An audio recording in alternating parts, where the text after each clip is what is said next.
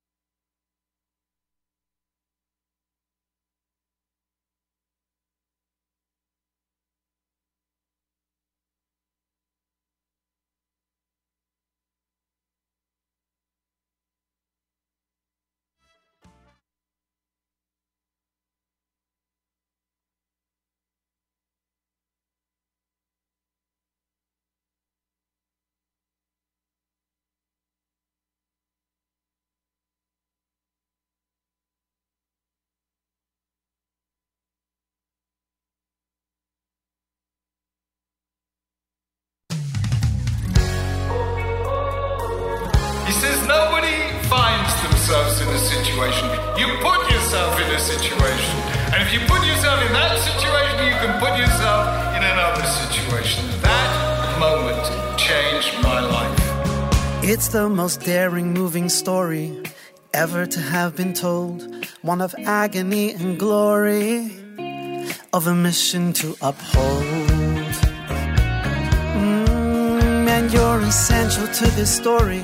A letter in its sacred scroll, and it's not just allegory when you embrace your place and role. You never find yourself in a situation that you cannot undo. So let your letter shine unto the nations. Be proud to be a Jew. Cause we've been hunted down in senseless hate, and we're searching back with love and care. And it's never, ever too late for any Jew anywhere. Every soul's a holy letter, every family a word, a community a sentence. Each voice it must be heard. And the letters that rose up in smoke, we must do more than say never again, and be the eternal letters of hope for our children and for them. And you know, you never find yourself in a situation that you cannot undo. So let your letter shine unto the nations. Be proud to be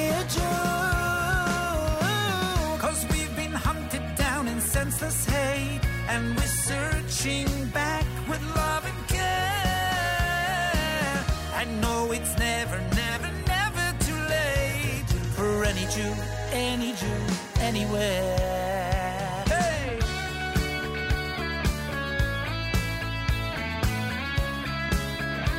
He said to himself, if the Nazis search out every Jew in hate, we will search out every.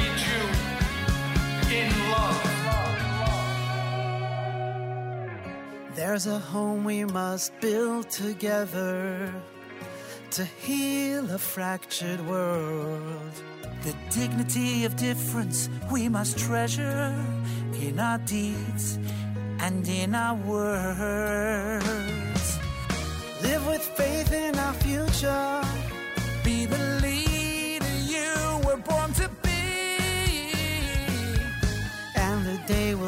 much sooner when we'll all live in harmony. you never find yourself in a situation that you cannot undo.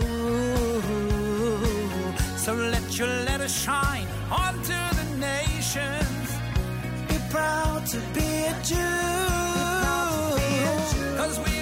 been hunted anywhere.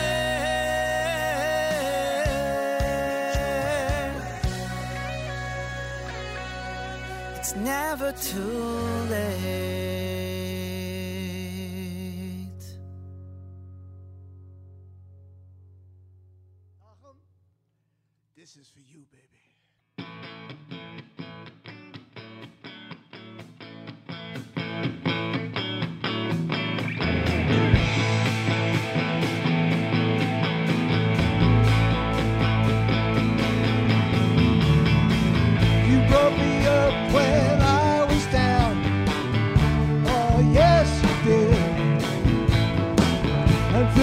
Up with a brand new sound. Oh, yes, you did. You let the sunshine on my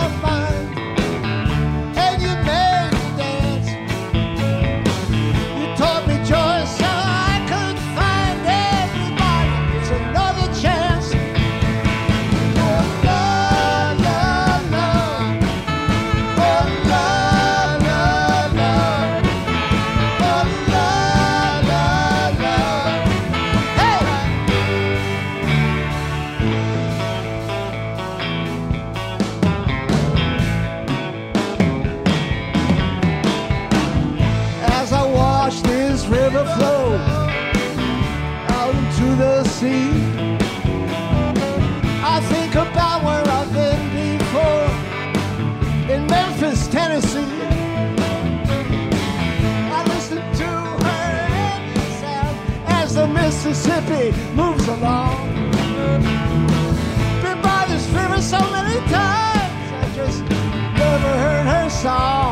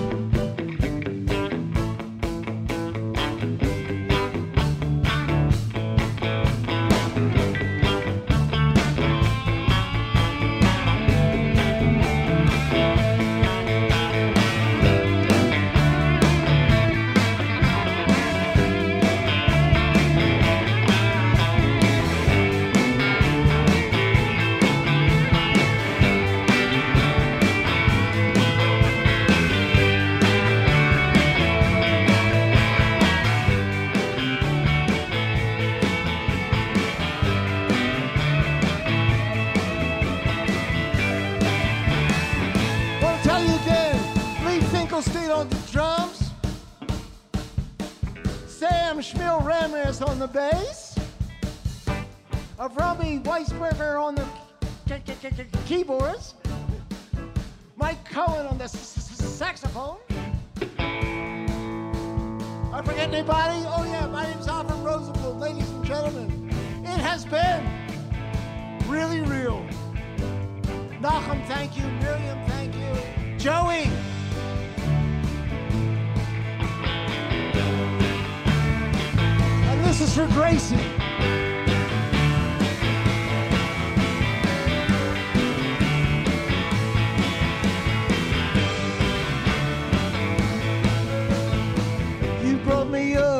when I was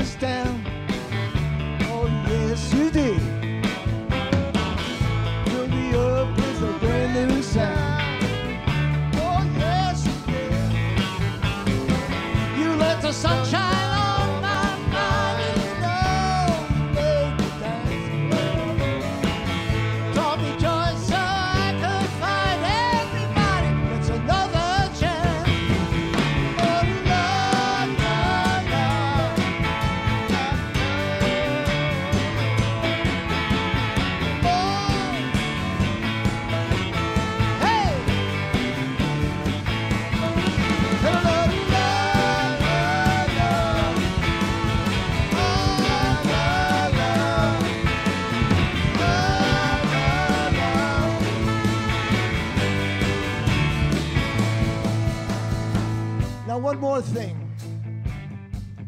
It's important to know that no matter where you ended up for now, Rabbi Nachman says no matter what condition you're in, there's always a way back home.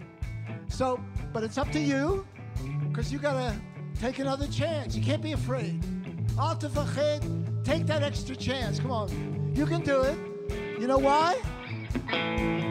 Cause we all get another chance.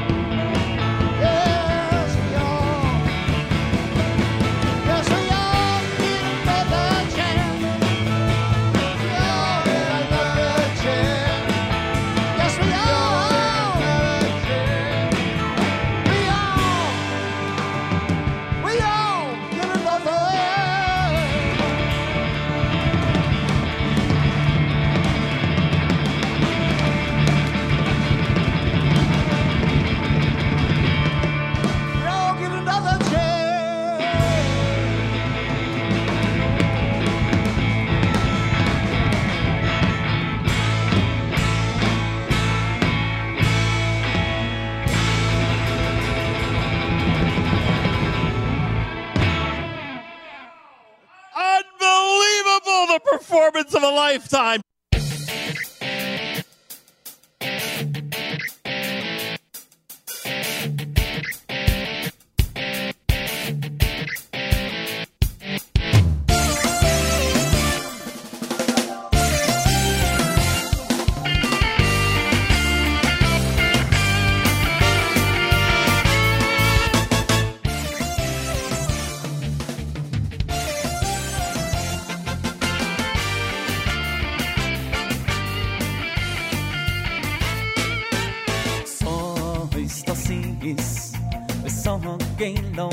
Makoro Ve kibbutz paneho Ve soin chobe simcho So is to sis So gain lo makoro Ve kibbutz paneho Ve soin chobe simcho Sama meach oi tsama Rei momo hakubim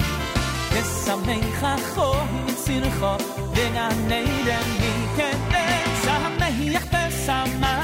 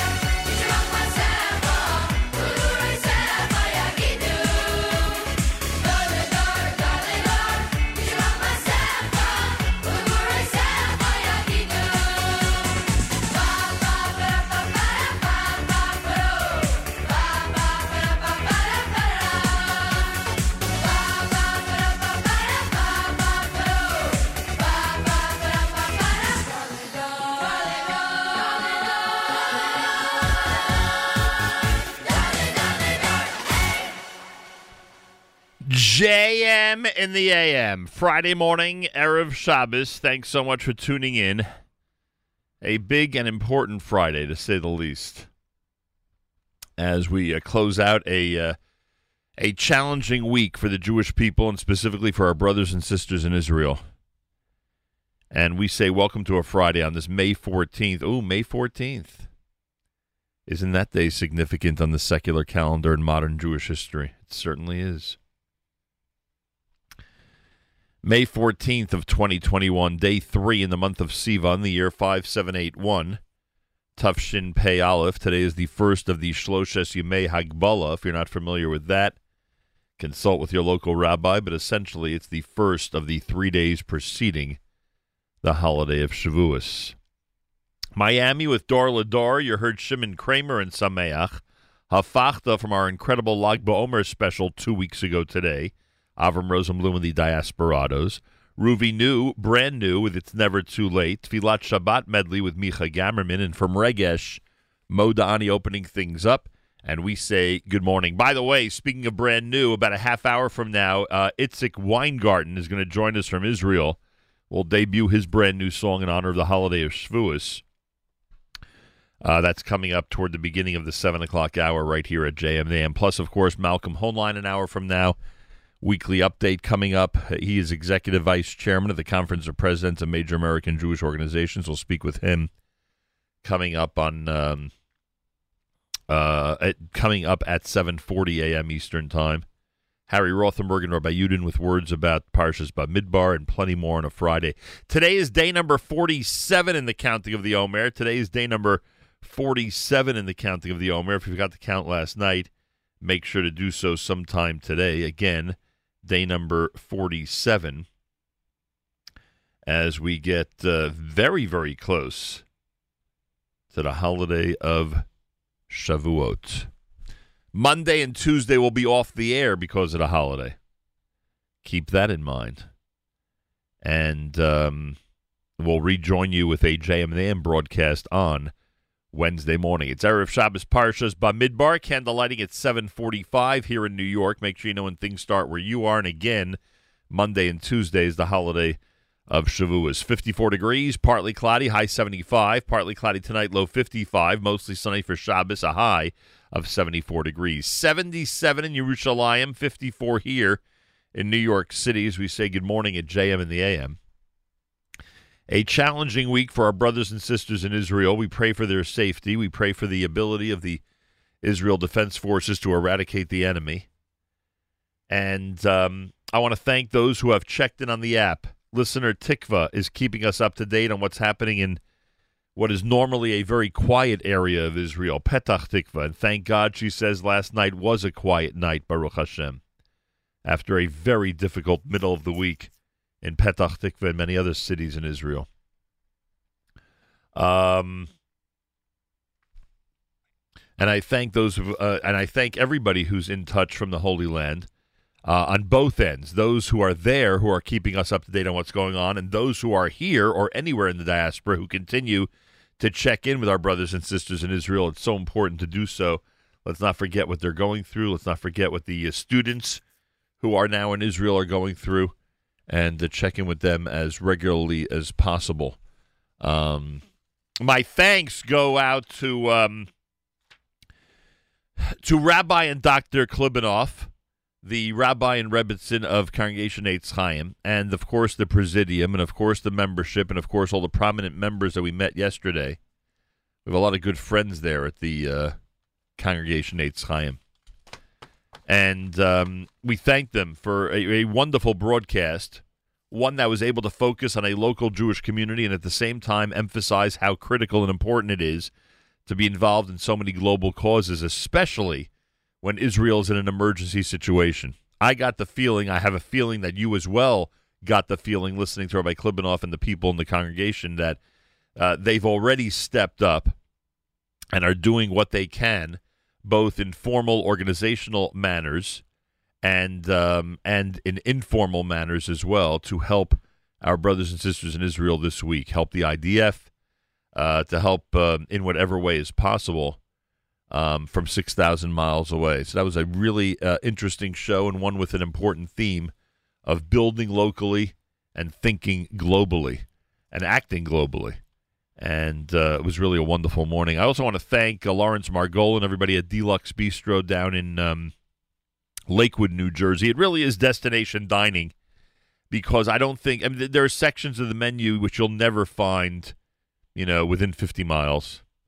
And if you're he- anywhere near or heading to the shore, Atlantic City, um, I don't know, anywhere, you know, as you as you go, great adventure, anywhere in that area uh, over the next few months, you should check out Deluxe Bistro uh, down in Lakewood. A lot of interesting items. Again, the pizza part of the menu might be the most interesting because of how unique it is. So keep that in mind. Also, they're adding a Chinese menu uh, after Shavuos, so lots happening there. It was really nice, beautiful facility, and really nice being there. And we thank them for their hospitality. We did make it back to New York City in the four o'clock hour yesterday afternoon, and I know a lot of people enjoyed Yoni's uh, behind the scenes uh, day uh, that he documented on Instagram. So that was cool. Always make sure to follow Nachum Segal Network. Um, if you do so on Instagram, we get a lot of cool stuff uh, that Yoni posts when we do uh, cool things here at the network. Simple as that. So always make sure to follow us on social media. Friday morning, an hour away from a conversation about Israel and the Jewish world, is Malcolm Hoenlein's going to join us. New music with Itzik Weingarten out of Israel about a half hour from now. Harry Rothenberg, Rabbi Yudin. Is it humanly possible to put all of this into one Friday morning show? I am proud to say it is, but only we know how to do it. And I thank you for tuning in and trusting us with that task as we continue on a Friday Erev Shabbos broadcast at JM in the AM.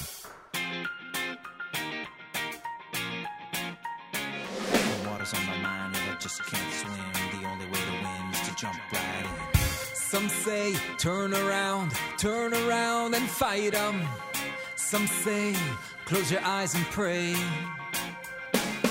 Some will wave a big white flag, screaming with surrender. Some quit, calling it a day. Just keep on moving, roll it on. Don't stop for the ocean. Don't stop, don't stop. Keep on moving, waters fade away. Keep on moving, roll it on. Stop for the ocean. Don't stop, don't stop. Keep on moving till you find your way.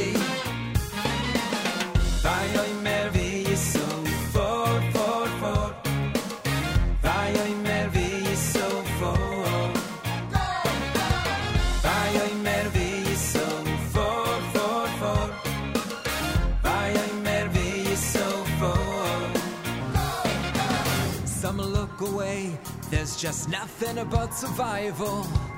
Some say, Some hold on tight, screaming, can't change my nature. Some say we just can't find our way. Just keep on moving, roll it on. Don't stop for the ocean. Stop, stop, Keep on moving, waters fade away.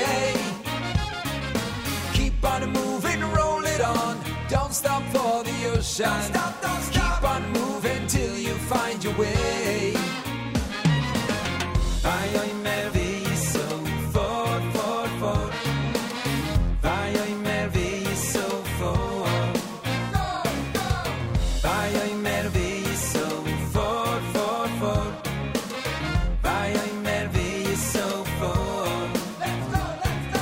Water's on my mind and I just can't swim. The only way to win is to jump right in. Staring down a barrel, but I trust in him. Waves are crashing, but we're coming in. Got my eye on the prize, won't stop for the lies. I'll be running down this path till he opens my eyes. Clouds so dark, I can't see a thing, but I wait to see the light that my faith will bring.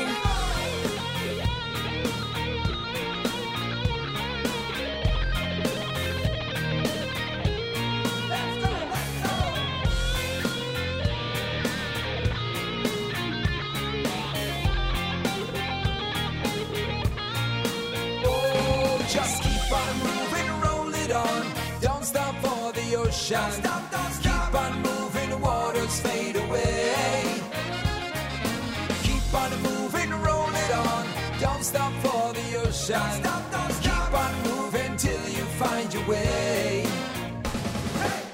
On my mind and I just can't swim. The only way to win is to jump right in. I'm staring down the barrel, but I trust in him. My waves are crashing and we're coming in. Got my eye on the prize, won't stop for the lies. I'll be running down this path till he opens my eyes. Clouds so dark I can't see a thing, but I wait to see the light that my faith will bring.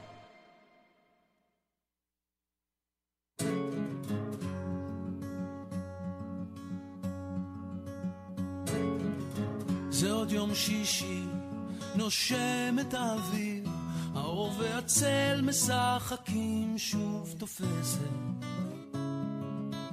השולחן ערוך, תמונות ילדות על הקיר, שיירות לבנות חוזרות מבית כנסת. והריח הזה ששורט לי את הלב, מתגנב, מתגנב, ופותח דלתות. אל אושר קטן, אל אותו שיר ישן, שעובר אצלנו במשך דורות.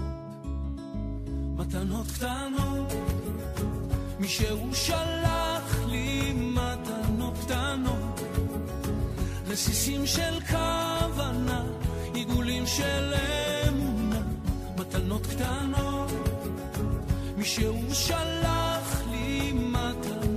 קטנות, כמו הכוח לקבל את מה שאין, את מה שיש, מה עוד אפשר כבר לבקש.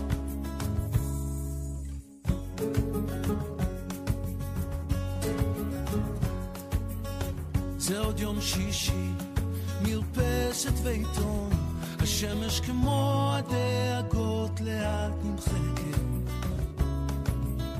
מנגינות פשוטות, זוחלות מהחלום, ושום שערה כבר לא תסתיר פה את השקט. מתנות קטנות, מישהו שלח לי מתנות קטנות, רסיסים של כוונה, עיגולים של אמונה, מתנות קטנות, מישהו שלח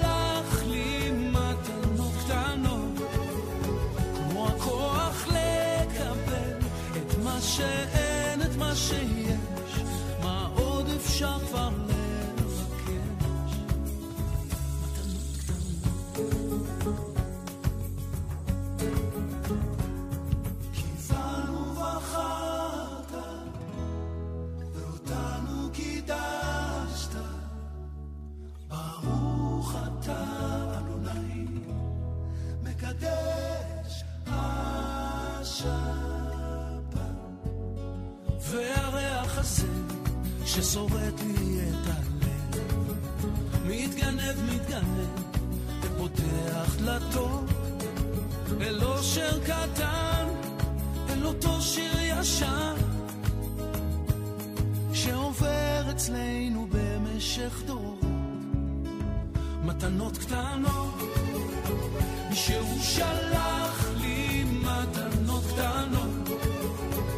רסיסים של כוונה, עיגולים של אמונה, מתנות קטנות, מישהו שלח לי מתנות קטנות, כמו הכוח לקבל את מה שאין, את מה שיש, מה עוד אפשר כבר לבקש?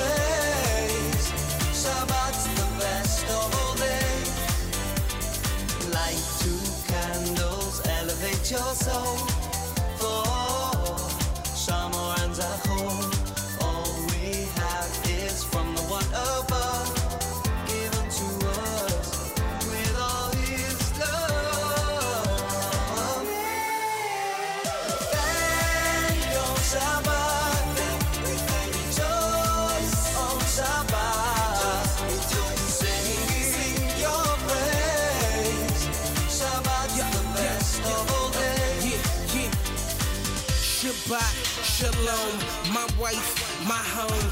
These lights, they glow. No strife, no phone. The fire, it burns. Inside, we yearn for the ultimate day that we can turn away from the pain that pains us. We trust. This is the day of faith. This is the day He gave so that I can rest my case. I'm Sitting in my resting place, a witness convincing the world He made that we must thank and give praise. I'm glad that you know no limits. It doesn't even matter where you are, cause we're keeping it together with love, no ending. Shabbat, rejoice on Shabbat,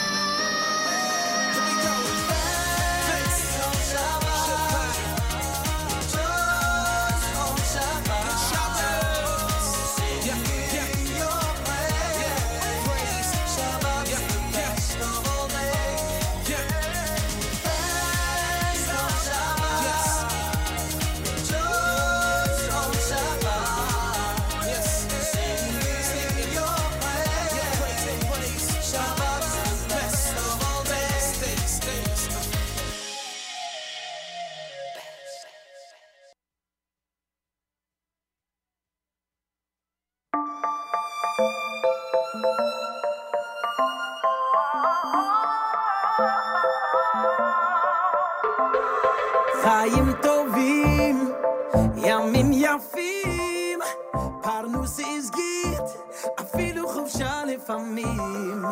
ילדים מביאים לנו נחת לרוב, כולם בריאים, יש שמחות. מזל טוב! מדהים לראות איך הכל מסתדר, ושום דבר לנו לא חסר.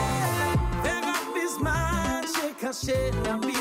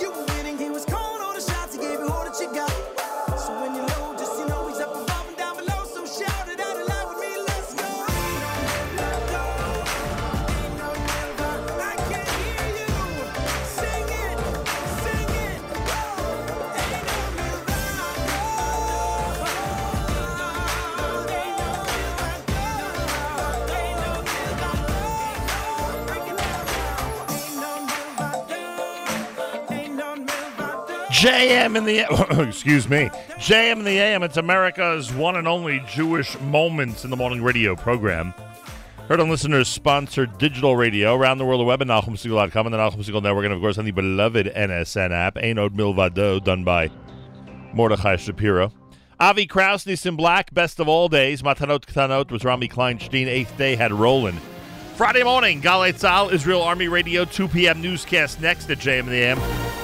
גלי צה"ל השעה שתיים, שלום רב באולפן אלעזר בן לולו עם מה שקורה עכשיו. היום החמישי למבצע שומר החומות. הירי לעבר ישראל נמשך גם בשעה זו. אזעקות צבע אדום נשמעו לפני מספר דקות בחוף אשקלון וביישובי עוטף עזה.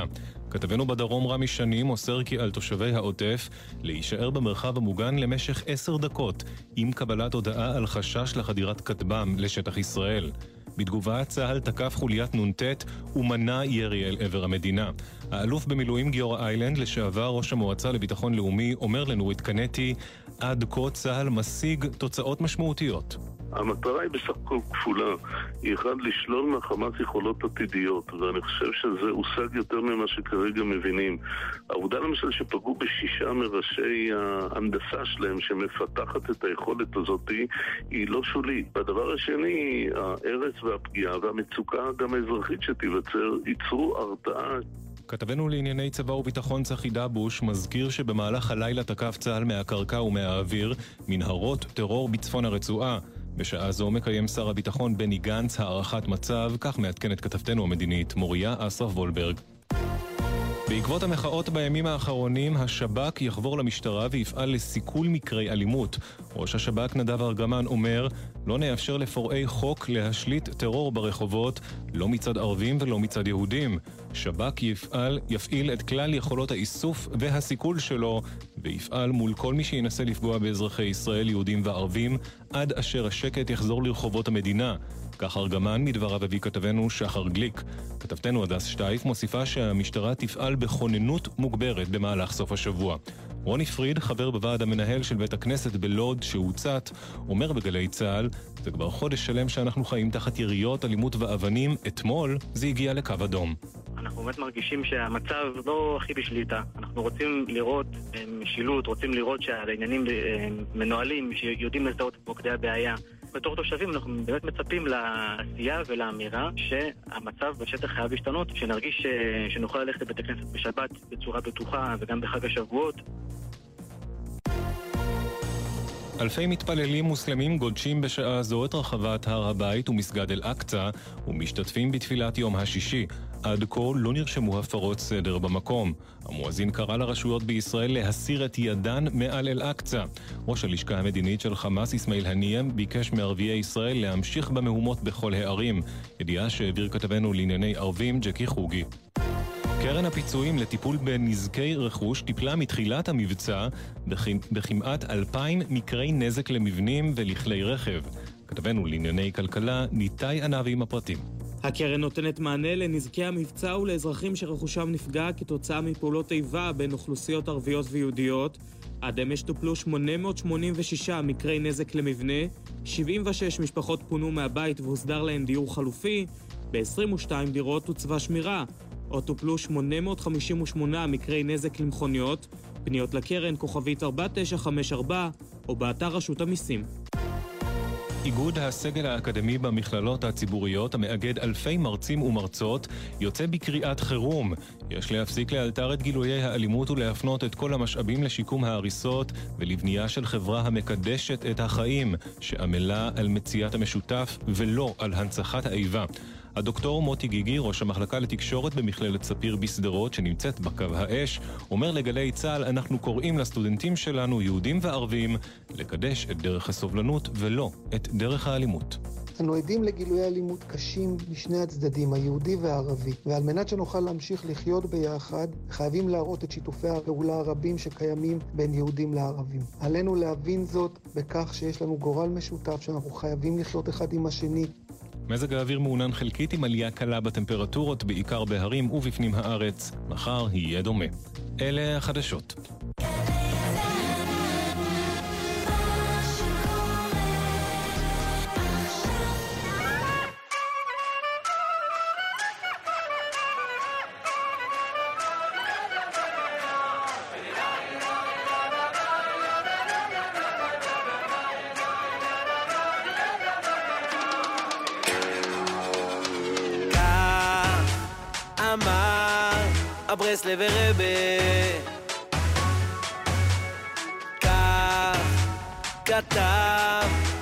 baby bracelet.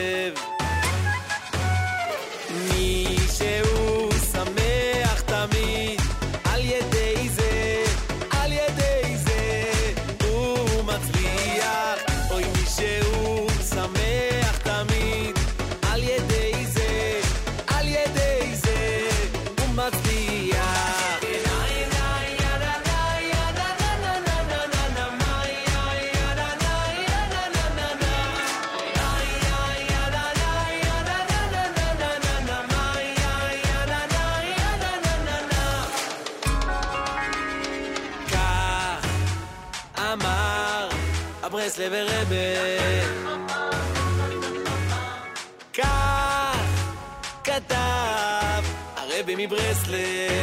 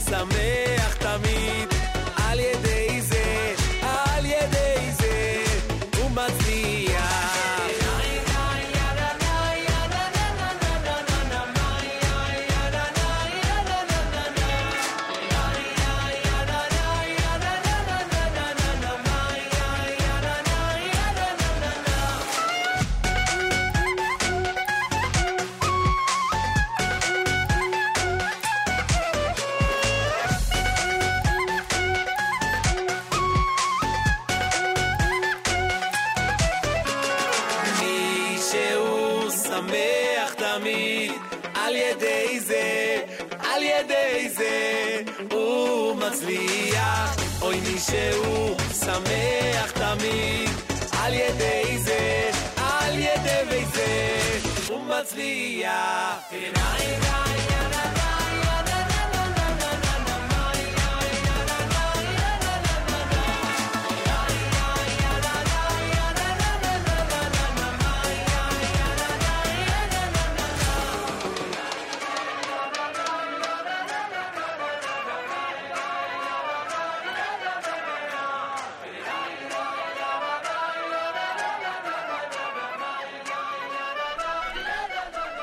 That's actually from Itzik Weingarten, who's going to join us via telephone from Israel in a minute because uh, he's got a brand new song for Shavuos. So we'll speak to him coming up about that right here at JM and the AM. Friday morning broadcast, day 47 in the counting of the Omer, and this Erev Shabbos Parshas Bamidbar. Harry Rothenberg has uh, uh, words to say regarding Parshas Bamidbar, although I do, believe that Harry's focus this morning is more on the uh, holiday of Shavuos. So let's check out what he has to say on this Friday morning Erev Shabbos, and essentially for us, Erev Shavuos here at JM in the AM. Here is the one and only Harry Rothenberg at JM in the AM.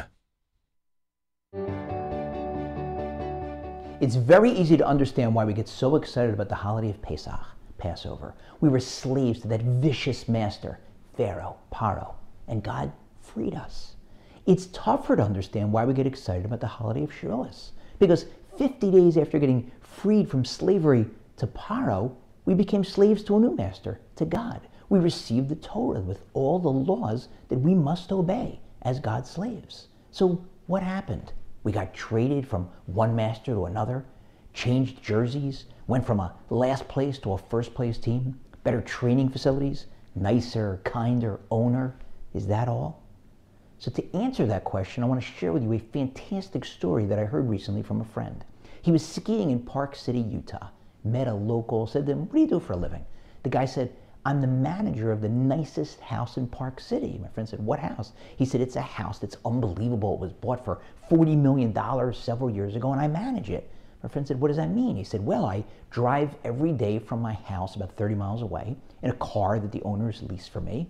And each day I replace the fresh squeezed orange juice and the flowers and the fruit and the vegetables. And I flush all the toilets in the house. And I take back the old juice and flowers and fruit and vegetables because they're still pretty good. And I keep that for myself. And my friend said, Well, what do you do the rest of the day? He said, I ski. They get me a full season ski pass. My friend said, It sounds like a great job. If you don't mind me asking, what do they pay you for that job? And the guy said, $100,000. My friend said, Wow. Can I ask you one more question? How often do the owners visit? And the guy said, They bought it four years ago and they haven't visited yet. Now think about that story. The owners are presumably billionaires. It's a vacation home. They probably have homes all over the world New York, London, Paris, Dubai, who knows where. But it's hard to imagine the owners hiring someone and telling them, We want you to change the flowers and the juice and the fruit and the vegetables every single day because we might show up unannounced without telling you. I think it's much more likely that the person who set up that job and its description, hired the manager, was the owner's PA, personal assistant, whose job it is to make sure that everything in the owner's life or lives runs smoothly. And the PA may have said, I don't know when the owner or owners are going to go for the first time. They may go on a moment's notice without enough warning. So I'm going to hire somebody, get him a car, get him a ski pass if he needs that, pay him a hundred large, and make sure that he changes all those things every single day, so that if the owners ever decide to show up, it'll be perfect. And now we can understand the difference between working as slaves to Paro versus as slaves to God. When you're a slave to Paro, to Pharaoh, you're not thinking, what can I do for my master today? You're thinking, how can I keep out of the crosshairs? What's the least I can do just to get through the day without getting beaten or tortured? And Paro is not thinking of, what can I do for my wonderful Jewish slaves today? He might be thinking, what can I do to them, but not for them? But when you're a slave to God, you wake up in the morning and you're thinking, what can I do for God?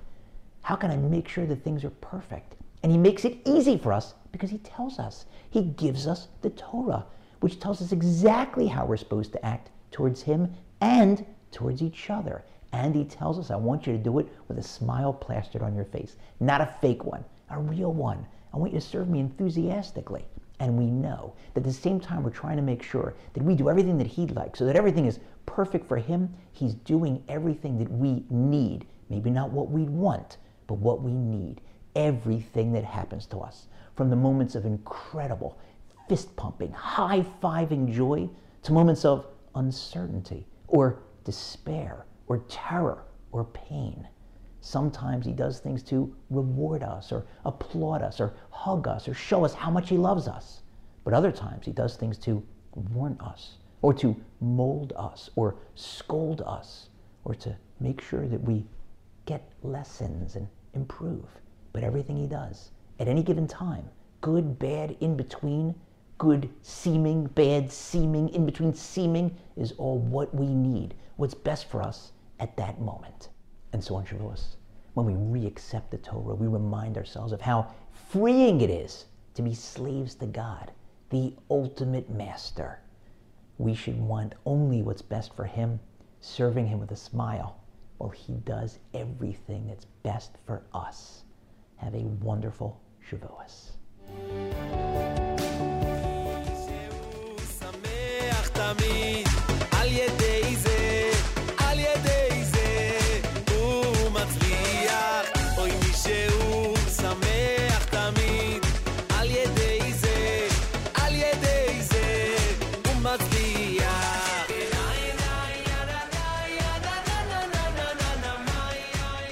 Well, as I mentioned uh, earlier this morning, Itzik Weingarten is a name that's known very well in Israel, and now the rest of the world seems to be catching on. This is one of his selections here at JM in the AM. הברסלבר רבה כך כתב הרבי מברסלב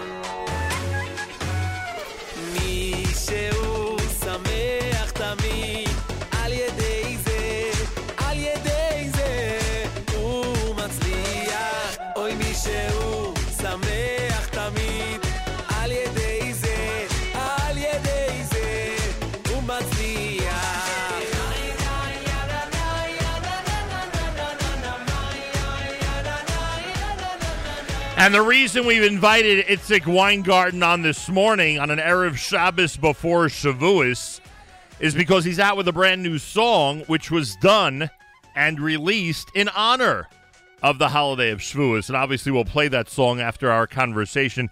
Itzik Weingarten, shalom, and welcome to JM in the AM. Hi, how are you, Nachum? Hi to you and to good morning to you and to all the people that are listening to us. How are you? What's up? Baruch Hashem, all is good. Uh, you know what it's like during these times. We are 6,000 miles away from you. I have to start any, even if it's a music conversation, I have to start any conversation with people in Israel with how are things? Are you safe? Uh, are things uh, are things okay during this very challenging week?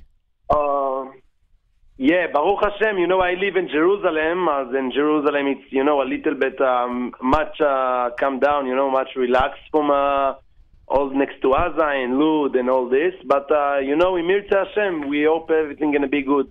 Uh, amen to that. As we remind everybody to serve Hashem with simcha, no question about it. We're hoping and praying that things will be good. The holiday of Shavuot begins this Sunday night. You have a special song that you've released for that uh, holiday, which we'll talk about in a minute.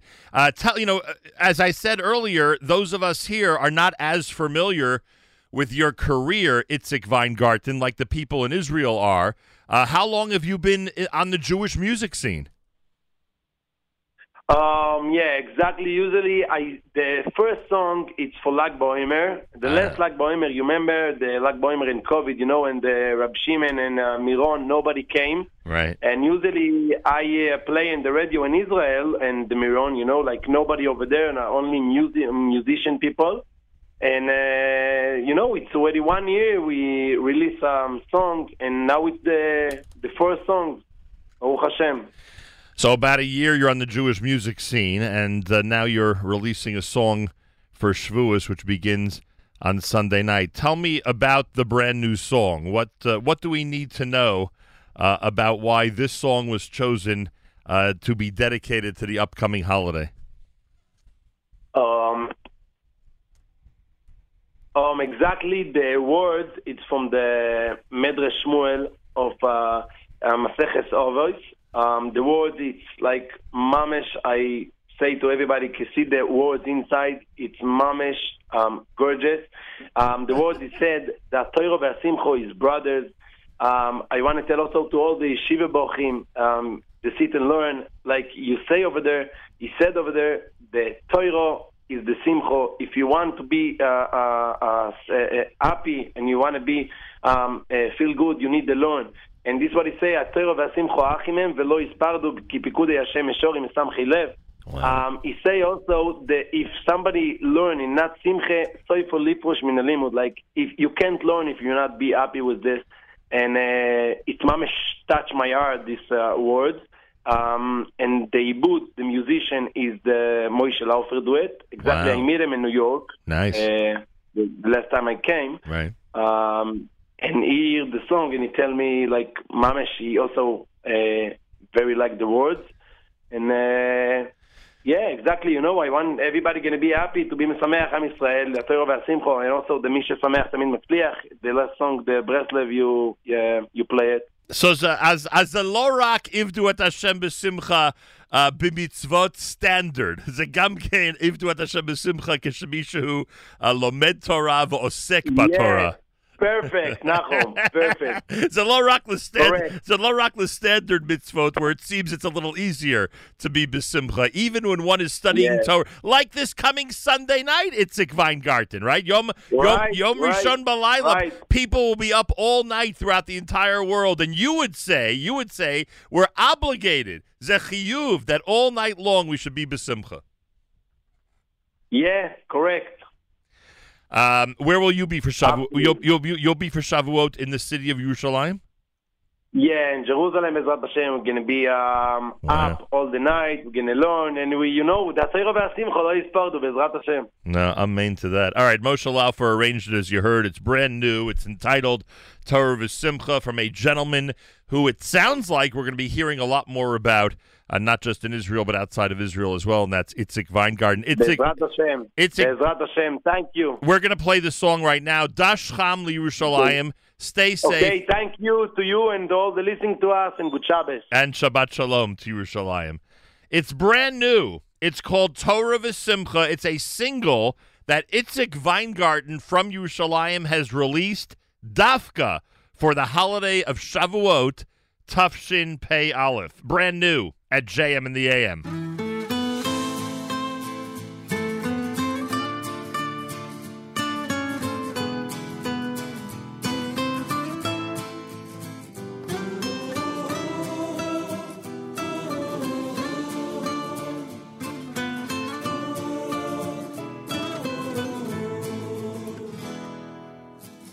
Toiro zo simcho, simcho zo toiro, ki a toiro ve a simcho achime. Toiro zo simcho, simcho zo toiro, ki a toiro ve a simcho achime. Toiro zo simcho, simcho zo toiro, כי התוירו והשמחו אך הנה. תוירו זו שמחו, שמחו זו תוירו כי התוירו והשמחו אך הנה. כי התוירו והשמחו אך הנה. ללא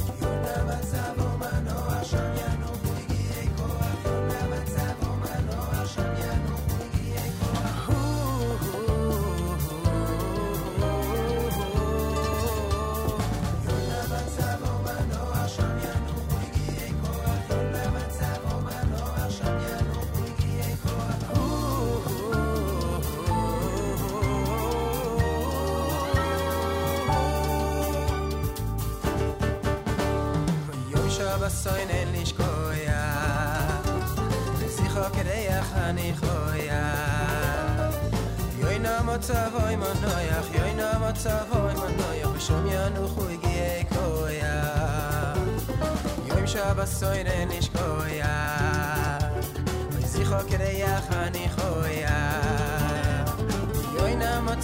מנויח יוי נא מוצב מנויח ושום ינוחו הגיעי קויה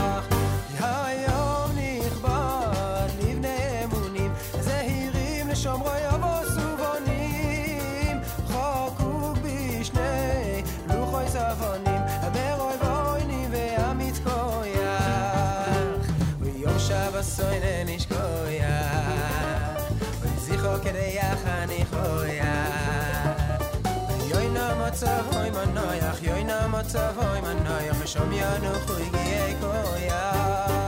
Yuvo khulam bivris yachat Nase venishma amru kechad Ufaz khuveonu Hashem echad Baruch anoy selayah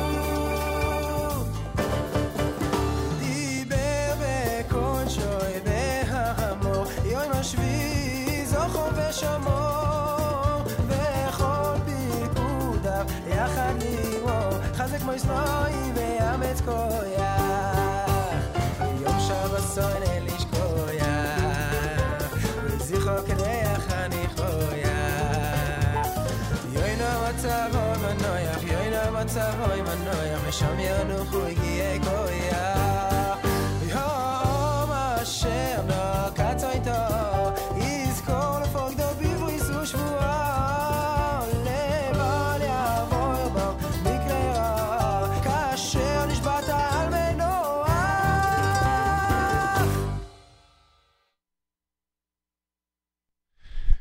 JM in the AM, Friday morning, Yom Shabbos undone by Aaron Razel. Uh, before that, eighth day had Kol Halam Kulo. Torah V'Simcha, brand new from Itzik Weingarten, a song that he released Dafka for the holiday of Shavuos, Torah V'Simcha.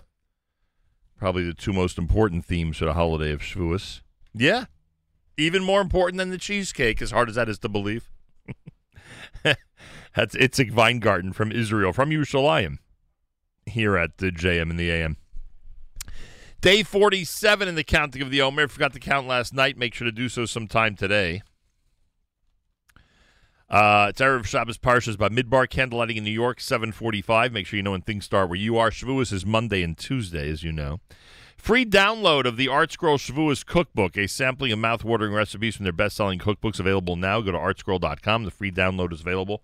Go to artscroll.com. Anything you buy from Art Scroll, including the brand new Rabbi Spiro on Yoshev Beseser, make sure to use promo code radio. Always use promo code radio at artscroll.com if you want to save and if you want to get free shipping. Always use promo code radio. I want to thank Rabbi and Dr. Uh, Klibanoff of the Congregation Eitz Chaim in Livingston, New Jersey. Uh, Rabbi and Rebbetzin Klibanoff were amazing hosts along with their presidium and membership yesterday in Livingston.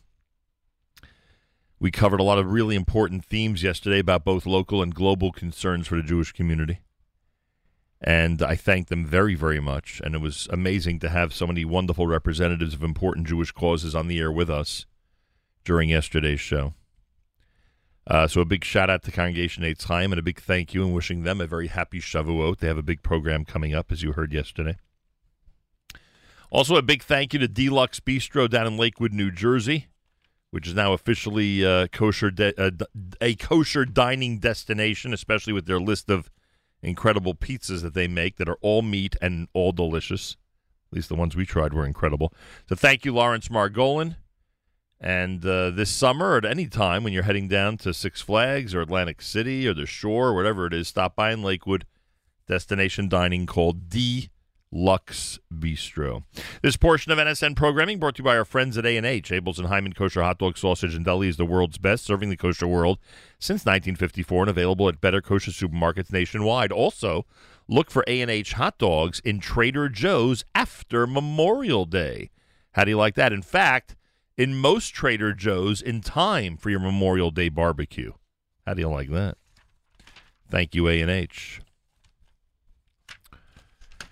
Our friends and partners in Torah are hoping that the holiday of Shavuos encourages more and more people to become partners so that you can study one hour a week and change the life of a man or woman because they have uh, they have male partnerships and they have female uh, study partnerships. Uh, men or women who want to learn more about our tradition and heritage. Go to partnersintorah.org, partnersintorah.org, or call 1 800 study 42. 1 800 study the number 4 and then the number 2. Malcolm Hoenlein is executive vice chairman of the Conference of Presidents of Major American Jewish Organizations. He'll join us uh, probably seven, eight minutes from now here at JM with the weekly update. You won't want to miss it. Unfortunately, it's an important week to be up on Jewish news, unfortunately. And you know what I mean by that. So he will join us uh, coming up here at JM in the AM. Um, starts Sunday night. Sunday night. Matis will be on Sunday morning with JM Sunday. Avrami, of course, with Saturday Night Segal. Mark Zamek, 10 a.m. this morning with the Erev Shabbos show brought to you by our wonderful people at Kedem. Erev Shabbos music mix all day long brought to you by the wonderful people at Kedem. Final hour starting at about 6.30 Eastern Time brought to you by the wonderful people at Kedem. We are your soundtrack for an Erev Shabbos. We strongly suggest you keep it here all day long. There is zero reason to quote-unquote touch that dial. Leave it here all day and get ready for uh, Shabbos and then for Shavuos with us here at the Nachum Segal Network. The next JM and the AM broadcast will be Wednesday morning, 6 a.m., right here on NSN.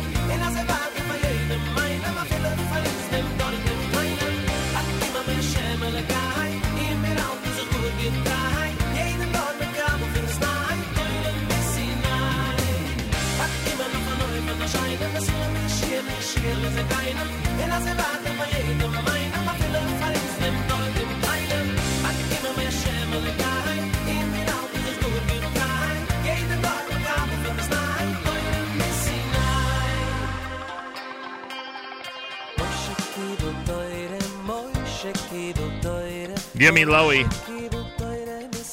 Moshe Kibel. Yeah, it's our final JM in the AM before Shavuos, so we figured we'd toss in a couple of uh, Torah selections.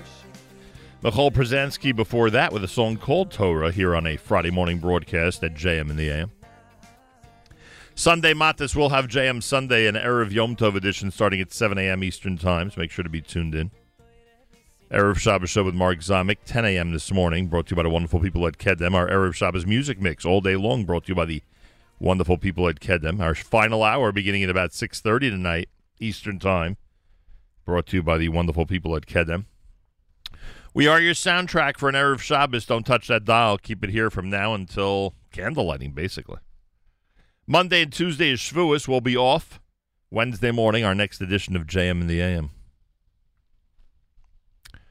Uh, JewishWorldReview.com has thousands of articles about Israel and the Jewish world that you could read either online or print out before Shabbos and Yontif and have at the uh, at the ready during these long Shabbat afternoons. Learn more and more and transmit to your children and grandchildren more and more about um, the correct point of view regarding Israel and the Jewish world. Download and print some uh, articles at JewishWorldReview.com, and um, you'll be glad you did. A lot of tremendous information there. Malcolm Hoenlein is executive vice chairman of the Conference of Presidents of Major American Jewish Organizations. He's with us Fridays at 7:40 a.m. Eastern Time for the weekly update. Mr. Hoenlein, welcome back to JM in the AM. Uh, thank you. It's good to be with you. You know, very difficult uh, week. We'll start as we always do with the immediate news. Uh, the rumor is that in some cities in Israel it was a quieter night last night. What can you tell us? Uh, uh, well, it depends on what your definition of quiet is. There were some places where uh, it was quiet, but there were many uh, rockets, there were drones, uh, uh, there were um, other projectiles that were shot. But Israel, as you know, has mass troops, especially in the northern area. And there were reports that they had uh, crossed in, but it, the fact is they did not cross in. Uh, they did fire in, and they're there in a very menacing way for Hamas, who I think did not anticipate this this reaction.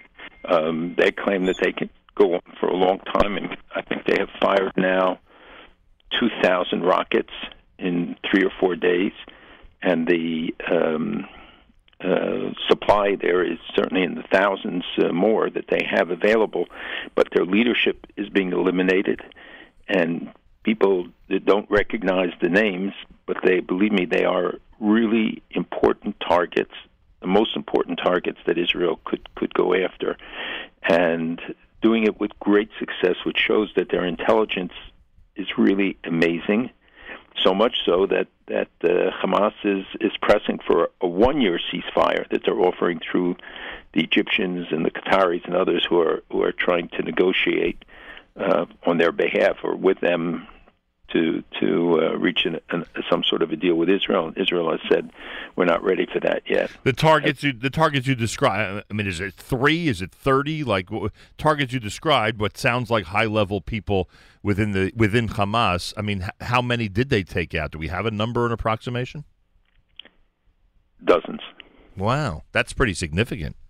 It's very significant, and they're doing it in a targeted way. And again, people should should be should know this so they can answer. And if they right. can call up the shows first, so everything you know, this moral equivalency in, in the American media as it both sides. And even some statements from the administration, you know, both sides deserve democracy. And. The Palestinians are denied democracy, not by Israel, but by the other side. And the whole idea of linking this in some way when without recognizing that there was the failure of the election an attempt to divert attention from the election that Iran and Turkey are behind instigating these things and the I mean the the multiple agendas uh, that are involved um, and the the uh, fact that Israel responds to the provo- provocations that took place on the, the Temple Mount and other places, they did not provoke them. They didn't deny them the right to go there during Ramadan, even though with COVID and other things they would have had excuses if they wanted to, but they didn't, and they didn't in- interfere. Maybe they they let them go too long without interfering as the violence uh, spread they may have made mistakes, you know, closing off the Damascus Gate or other things that, uh, but that's not the root cause of this. And the the, moral equivalency of saying that the firefighter and the arsonist are the, are the same is is so outrageous. And and yet intelligent people, I hear them on the media all the time. They talk about uh, Israel's aggression. What aggression? You're defending your country. They haven't crossed the border. They didn't go anywhere to do this except in their own cities, their towns, and maybe also did, were too tolerant of uh, of these events. Now they, I know they made a lot of arrests last night in Lud, but I was speaking to the people during the event there, uh, friends of mine who lived there and who really believed, you know, because they believed in a mixed city and et cetera, that this was the ideal place to be. And it was a pogrom. You know, they destroyed uh, either three or five shuls, but uh, and yeshivas. They took Sifrei Torah and threw them on the ground, opened them up in the Nazi-like pictures, and and they mobbed people and attacked people on the street. A guy going to shul yesterday morning. So you know, people have to understand what the real nature of this assault is, and the whatever you know causes there are that can happen locally, and there were Jews who who misbehaved and and uh, Ma- Malcolm, I, I gotta, I gotta ask you to please turn off the. I know it's important, whatever notifications you're getting, but uh, I don't think the audience can handle that every few seconds. I gotta go back for a moment to um, uh, the the uh, provocation because you know we could point to God knows how many episodes over the last many many years. Let's say since 2014, since the last large scale uh, operation uh, that would you know provoke quote unquote the enemy to wake up and to start attacking Jews both on the border as you described and through rockets and of course within you know mixed Israeli Arab neighborhoods. But uh, so so so when people point to this Supreme Court decision, people need to know this because we need to know how to respond. The Supreme Court decision on housing in East Jerusalem is nothing more than a convenient excuse, or today's convenient excuse for all this rioting and and and rocket launching to begin. it's not an excuse at all, uh, Nachum. I know that's not what you meant, but uh, I mean, it is not an excuse because the court ruling was a demonstration of the fairness with which Israel acted. They could easily have removed these people because the property is owned by Jews. People don't know the history. This was built in 1890 by Jews. It was taken over by the Arabs. I won't go through all the permutations in the different periods when the British were there and when the Palmach wanted back and the British didn't let them stay. They told them they needed it for a road, and that's exactly where the attack or, or, or on the, the nearby attack on the doctors and nurses, the 73 who were killed on their way to, to Hadassah, were massacred. And had the Palmach been there, maybe they would have been saved. That the the um, Supreme Court has been ruling on this and looking into it. Ownership is very clear. Now, people did live there, and they've lived there for many years. So the court recognized that and said that they could have a protected status and stay there as long as they paid rent. But they're refusing to pay rent, and there are squatters who moved into other uh, places of nothing to do with it, and, and they want to pass it on like the refugee status, generation to generation, and that's not what the court ruled. So people are are, are trying to portray this, and has been portrayed as settlers in our own capital as settlers, and that it was a land grab. You know, this is something Israel has been negotiating. This is going on for years and many years. Yeah. Um, you mentioned the um, uh, the ceasefire proposal or what's being bandied about uh, by the PA, by Hamas, the one year, etc. I mean, that in and of itself, I assume, is a real indication. I, I guess this was your point earlier of mentioning it that the enemy realizes that they have been completely overwhelmed by Israel's response. Correct? I mean, yes. That that that in and of itself is is is proof positive. You mentioned as you were going through the uh, possibilities of a ceasefire, you mentioned Turkey in addition to Egypt. Tell us about Turkey's role in all of this. Turkey, Erdogan, for many years has been promoting this idea of Al Aqsa under siege. And I, I, honestly, I personally confronted him about it. And so what I'm saying is not hearsay, it's, it's stuff that I heard from his own mouth. Right. Uh, about this, and I confronted him about it, and he said to me, "Well, how do you know?" And I said, "Look, you know, and I know, so let's get beyond it." And he did. And then he told me, ultimately, you can't beat a caliph without Jerusalem. It's his megalomaniac, hegemonic view of the world, and he wants Turkey to be take over where uh, everything that the Ottoman Empire had and beyond. And he has instigated and paid for riots on uh, for many years on the Temple Mount, uh, as as Iran pays for a lot of the Hamas uh, um, activities. You know, the Hamas leadership is based in, in, in Istanbul, many of them.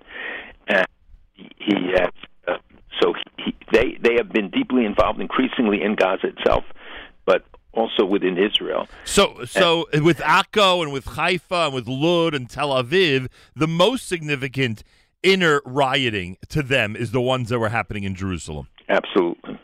Wow. Everything else is just an add-on, so to speak. All they care about, or all he cares about, is is doing whatever's necessary to move possession or move um, um, jurisdiction of Jerusalem to to who we call the enemy. That's basically and, what's and, and you know when you point out to him as I did that people died because of this, I said you can go on a computer, and I gave him the address where you could see the cam, the the uh, Kotel cam, and uh, you could see the pictures of Harabayit all the time, twenty four six. I said you can see it. That none of the stuff you're saying is true. The allegations about the activities and stuff is not true. And in fact, Jews can't pray on there. Christians are not allowed to pray on there. I mean, uh, we've made maybe too many concessions, but many concessions, and we want to see peace up there. Nobody wants to see this place turn into that uh, our vice turns into a, a bloodbath. But his the, the lies and the distortions that get promulgated, and as, as you pointed out, then people, the so many people in the media pointing back to this as, as if this ignited the fuse, uh, the events there. When this is stuff that had been planned for a long time, you know, you can see the pictures in the mosques on our mind where they had uh, stockpiled rocks and fire bombs and stored them in different um, locations. So this was not haphazard. This was not just an instant reaction. So if the Supreme Court decision was not what really, quote unquote, set them off, was it a target of Yom Yerushalayim? Do you think this was the plan? They knew a Jerusalem celebration was coming up this past Monday? It, it, it, it was a flashpoint, and it did contribute to the overall tension.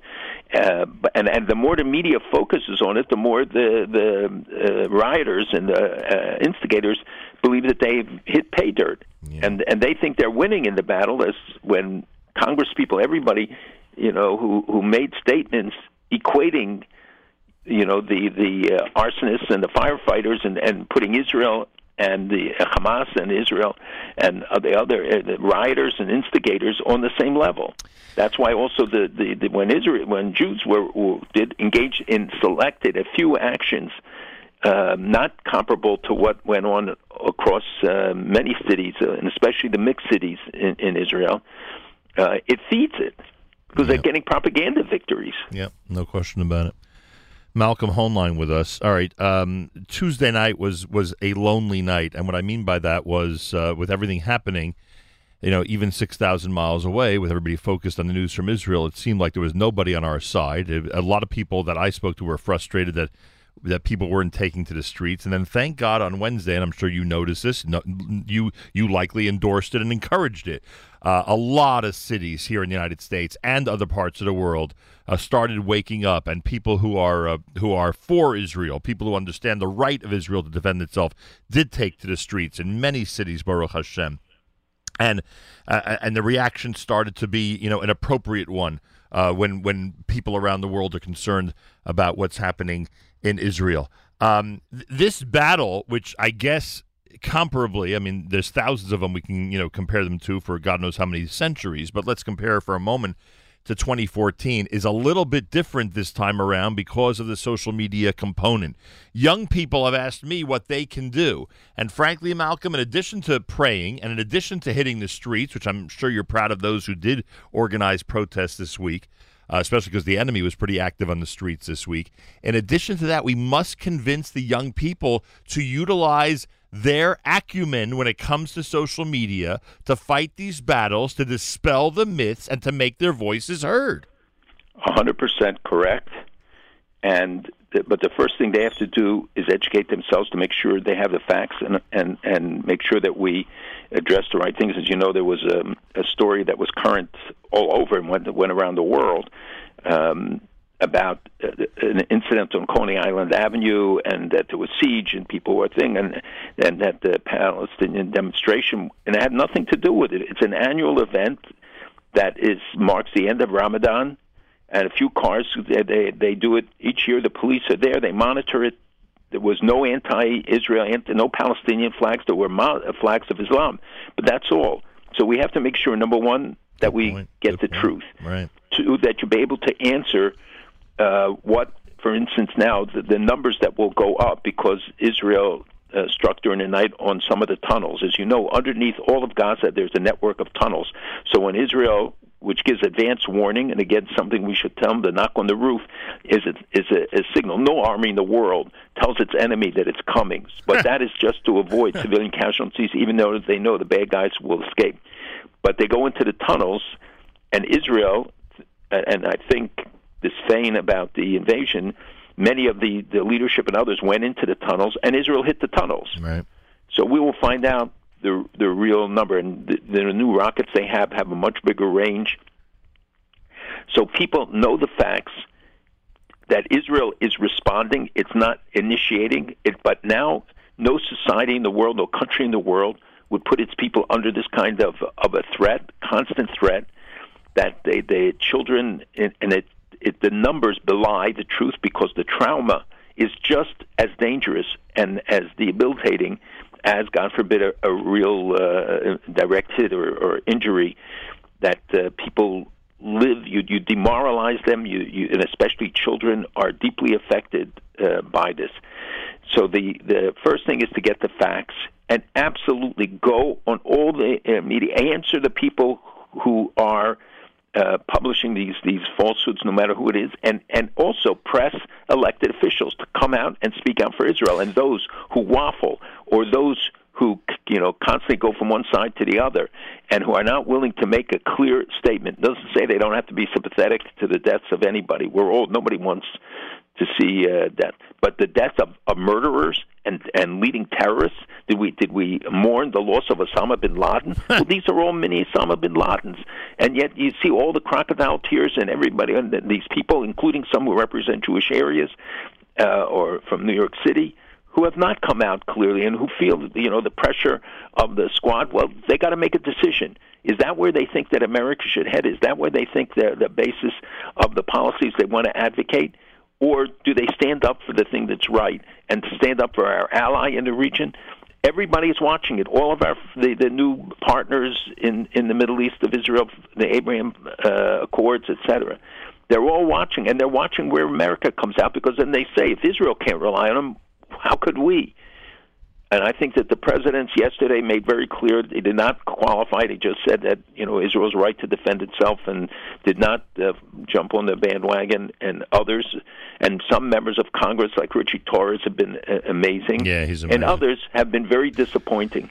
Yeah, uh, so true. It's America's one and only Jewish Moments in the Morning radio program. Heard on listeners sponsored digital radio around the world, the web at NachumSegal.com and the Nachum Segal Network, and of course on the beloved NSN app. Malcolm Hoenlein is executive vice chairman of the Conference of Presidents of Major American Jewish Organizations. You've just alluded to it, but I want it stated a little bit more clearly and maybe with a little bit more defiance. There's a shift out there, Malcolm. There's a, a shift. And this is another difference between 2014 and today, in my opinion. Uh, there are people in Hollywood, there are people in politics, there are people in the media who were reliable uh, a decade ago when it came to Israel's right to defend itself. And even they, who made strong statements for Israel years ago, are, you know, waking up to wokeness or are waking up to the pressure that the propaganda of the other side is putting on them. And they are adjusting what they're saying. It's not just, you know, candidates for office who don't know what to do because, you know, all they care about is their own personal interest. It's also people in entertainment and in politics who are, you know, feeling the heat, feeling the pressure, and they feel now that their response or their public statements have to be even handed. Absolutely. And uh, you know, it's the part of the cancel culture. It's part of the ideological shift that takes place is taking place in the United States. Uh, I, I wouldn't uh, ignore the many people who have come out and uh, support Israel, but but it's very difficult for them. And I, I've spoken to people and asking them, urging them, and they you know they they tell me what the culture is like now, what the the pressures that come to bear on them Yeah. for for uh, saying pro-Israel things. You know, not, isn't it interesting? that None of them condemn uh, um, the, the Hamas and Palestinian Islamic Jihad for firing missiles that land in Gaza and kill people in Gaza. Forget about the attacks on Israel. That 500 at least of the missiles landed in their own territory, killing people indiscriminately. Wow. How come you don't hear anybody say that this is this is a, a talk about the reality? So when again, when you see the numbers, don't just assume the numbers are right, and that that, that Israel is not is has done gone so far out of its way to avoid civilian casualties. The, the knock on the roof. Uh, other, by the way, they did not knock on the roof yesterday when they knocked out two of the top uh, Hamas terrorists. Uh, I'm sure they've evaluated and said we have no choice. We got to take them out. They have to. I mean, the, the, the, the only way you're going to stop it, and so it's cutting off the head of the snake. If you, you if you want, Israel had 160 planes in the air at that time over Gaza. 160. They could carpet bomb Gaza into the Middle Ages, but they're avoiding it at their cost. And yet, you see the the, the um, blatant and one-sided reporting and coverage. So people just don't scream and yell anti-Semite. Go and give them the facts. Tell the American people what's really happening. Call in shows.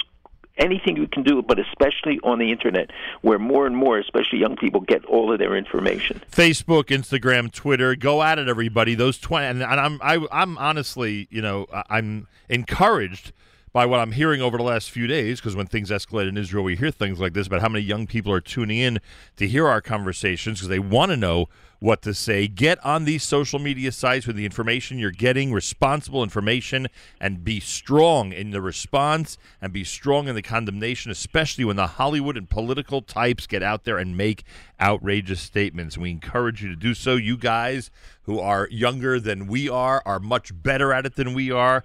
Do what you can to be effective on social media. Um, there are some armchair generals who are saying if Donald Trump was still president, this wouldn't have happened. I think that's ridiculous. What's your reaction to that?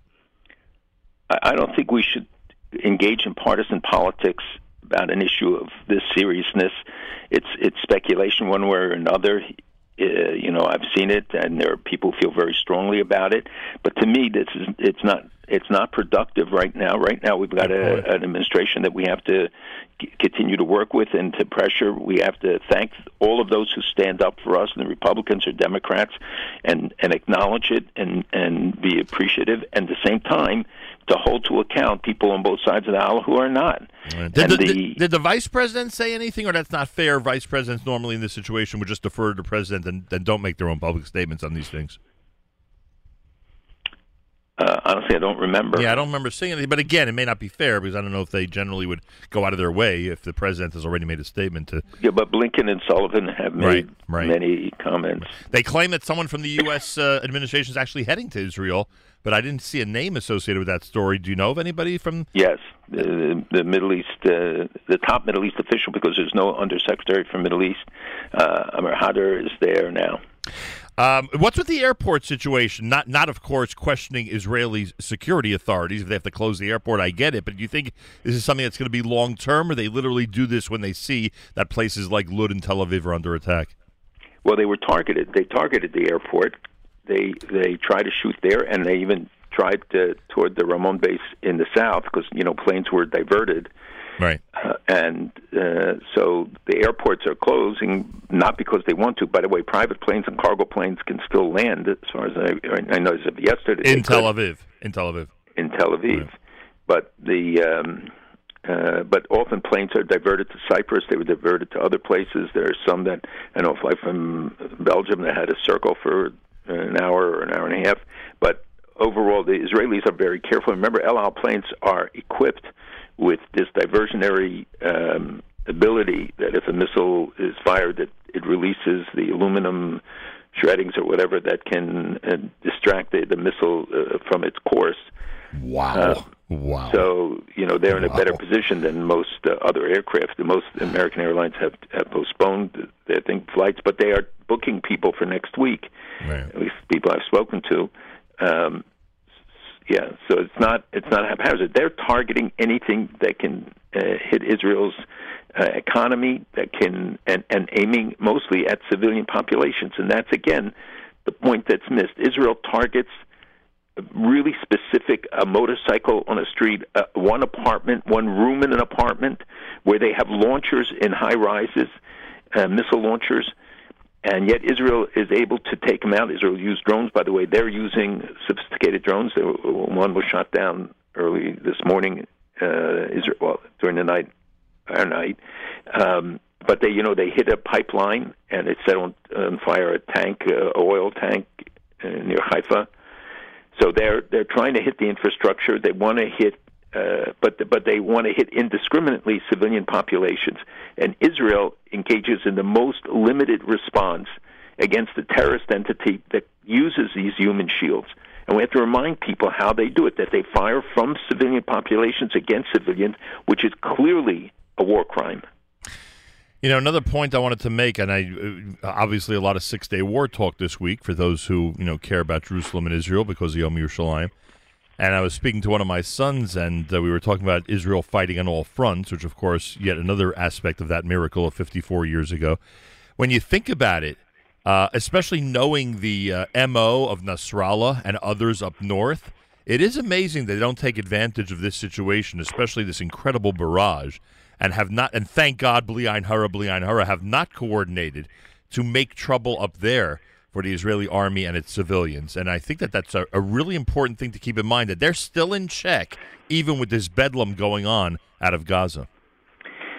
So th- there were rockets fired from Lebanon that uh, landed, uh, three of them that landed in an open field yesterday. The Hamas, uh, Hamas and Hezbollah have coordinated. Hamas does have people in Lebanon that are supposed to be coordinating uh, with them. But you are right. There was the broad expectation that this would happen. But Israel sent some very strong messages, and I reported on it uh, when it took place, when the exercise took place, where they hit uh, showed simultaneously that they could hit a thousand uh, targets at a time. And Israel also was mobilizing for a month long exercise that was supposed to take place now. And Hezbollah put its people on high alert. They are not going to uh, attack when they know that Israel has the abilities that it has up north. Uh, also, they, they know that this time there will be an immediate response to take out the 150,000, as many of the 150,000 missiles, but certainly the production sites the, for the guided missiles, the uh, other things. That, you know, they've they they've lost the ability to, with the tunnels, although they will continue to try. And you notice that they also started to build tunnels from in Gaza, even though you have the wall there, which means they're going down beneath the wall, which goes down far and has all t- sorts of electronic sensors and other things. They they tried with uh, r- rockets across. They've tried with putting IEDs, explosive devices, and to try to cross the border. So they've tried on the air, under the ground, and on the ground, and it, it they haven't penetrated Israel. And I think that they are uh, anxious. They are very concerned, and the people of Lebanon don't want a war, and and they've been losing support there. So it's it's um, While the street, their own cheshbon. while the street in Gaza is more inclined to war against Israel, right? You'd say it that way. the people don't have a choice. They're, they're they're under under the control. If they should get rid of this government of the of the Hamas, they they are and anybody who does any dissident ends up at the end of a rope or a firing squad. Uh, you know, so they clamp down, and when there are people who do speak out, and you've had them, them in the West Bank too, where dissidents, uh, uh, the, the Abbas goes after and clamps down on them, and sometimes eliminates them. So people you know not free to to really speak up and they they they, can't have an election. And and remember again i remind people that this is a diversionary tactic for for for Fatah to start the violence because he was canceling the election. There was a lot of negative reaction and people's attention uh, was focused on that. Hezbollah has tremendous capacity. They have precision guided systems but they know what the price will be All right. Um, I hate to bring more politics into this, but to say that this audience is not curious about this would be incorrect. Um, what does all of this mean regarding the potential for the formation of a new Israeli government? It seems Naftali Bennett has already said that uh, any negotiations with um, uh, Yesh Atid are off. Um, in light of the circumstances, what could you tell us about uh, all of these uh, uh, political negotiations in Israel in light of what's happening this week? Well, I certainly think it's a game changer, uh, and I'm I am not cynical enough to believe, and I think people should resist those who say, "Well, this was manipulated because it was Netanyahu, Netanyahu's last stand." That's ridiculous. Nobody puts a country at war like like this. Um, they the um, I think that fa- that the Ra'am party, which was going to be critical to the uh, to the anti Netanyahu coalition's ability to get to 61, uh, clearly under these circumstances, is not going to be joining a coalition, or most of the parties won't join today with uh, with them in a coalition. So the the uh, and and Bennett withdrawing from uh, the association with uh, Lapid because I think his his voters are demanding that. So this is a, a real shakeup in the system. I think that it, it more likely signals an election in September. Wow. Uh, but but it's not impossible that there would be a coalition with uh, if Saar goes along with Bennett, then Netanyahu could extend it, and he probably would have to give them the prime ministership, even if first or on a rotational basis. But it's it's certainly not out of the question now. Unbelievable. And there are people who are blaming incitement by those on the political right in Israel. I think Ben Gvir has been singled out, frankly, um, for some of the reaction against Arabs and for you know uh, escalating things that, that that otherwise would likely calm down. Uh, would you say that's an irresponsible evaluation? I, you, I don't follow Ben Gvir's comments. I do think he says very extreme things, and um, you know, whoever was responsible for mobilizing people to go to these different places, not to defend them, uh, but to to join in escalating the violence, or anybody who, who joined in any attacks will be held to account. The Israeli police have proven, uh, and, and even during these days, though there are not enough of them, and they couldn't respond to all the circumstances, so people had to take some steps, like in Lud, where where literally the fathers and went downstairs, those who didn't have guns with baseball bats, to protect their homes, and and as I said, just look at what they did to the synagogues and to stores and to and, and they live ne- next door to each other. It's not foreigners coming into it. And the the um, if you see the pictures of the marches and why people felt it like it was a pogrom of of old, revisiting them. Yeah. But the, the so anybody involved in instigating from either side is, deserves to be punished and to be held to account. But again, they didn't start it. You know, people. I see the stories about what went on in in Lud, which is uh, where the facts on the ground, I think, were the exact opposite. Understood. And when one sees fire in Jewish areas in the middle of the night, all we think about is pogroms and Kristallnachts of old. Uh, so I think the term is certainly quite appropriate. Uh, maybe on a regular Erev Shavuos, we would turn to you for a similar message, but certainly this time, Malcolm, and this is something that came up yesterday when we were focused on talk about the Jewish community, uh, both nationwide and around the world. Uh, diverse but unified. Uh, you know, if, I don't think this holiday. I, I don't think any holiday says it more than the upcoming holiday. Uh, we, we, we, we have to acknowledge our diversity. There's a lot of opinions out there, and right to left, and you know, the Israeli media more than anybody reflects that. Although one might say there's a lot more left than right there. Um, um, but the uh, we, we we have to focus, especially as we fight this battle on social media and in the uh, in the public eye and with the government officials and with the candidates. We have to focus on what unifies us because if we don't stay strong now in defense of Israel, uh, then very quickly things are going to turn in a very bad direction if they're not already. So it is taking to the streets, and it's a lot of prayer. I get all of that, and I'm not minimizing any of it. But if we don't actively, everybody in every generation tuned in right now, if we don't actively get out there and emphasize our unity, uh, then you know we are risking our uh, our sovereignty, frankly, over the state of Israel. So there's no yontif that better symbolizes that. That the whole reason for Shavuos is because we stood kishachad belevachad at Har Sinai as one people with one heart. That of all the things that God demanded of us, this was the one condition, precondition, which was unity, achdut, the Jew, unity of the Jewish people. It doesn't mean homogeneity, as you said. We have a very diverse community. There has to be limits on that diversity. You can't have what people are doing now, where some even Jewish spokesmen are attacking Israel and making ignorant and sometimes just blatantly hostile comments. Dangerous. Criticism, you know, is one thing. And nobody is saying everybody has to march in lockstep, uh, but they are dangerous because the others pick it up. The uh, uh, you know the people, the Omars and others use it as a cover and an excuse, and it dissuades those who want to speak up. And they're saying, yes, but look, your own community is divided. We're not divided. The vast majority, the overwhelming majority, stand together, and there are discordant voices. But focus on the positive, on where we have to stand together to make your voice heard, to support in, in Congress every bill, everything that stands with Israel. Uh, supposedly, an Air Force plane landed in, is, in Israel yesterday with supplies from uh, Ramstein Air Force Base in Germany. The U.S.-Israel relationship is so vital and so important.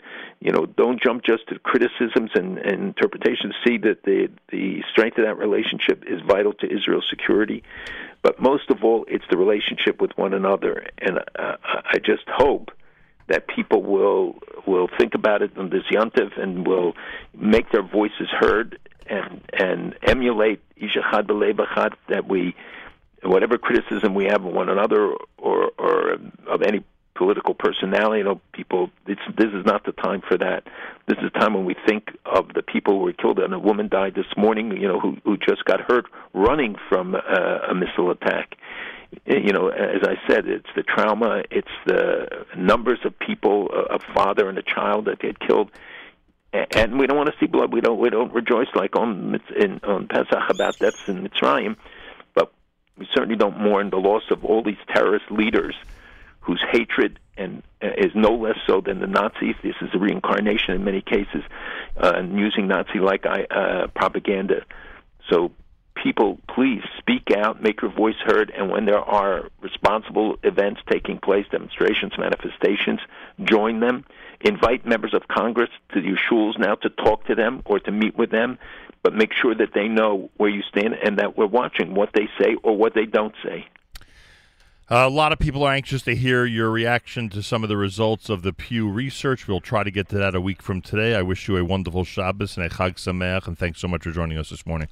Chag Sameach and uh, great Shabbos, and God willing, we'll hear only good news in the coming days, and then we can talk about the Pew poll. Yeah, that we'll get we'll get to it, folks. But there's a lot of news to cover, and we appreciate Malcolm's input on all of these issues and news stories.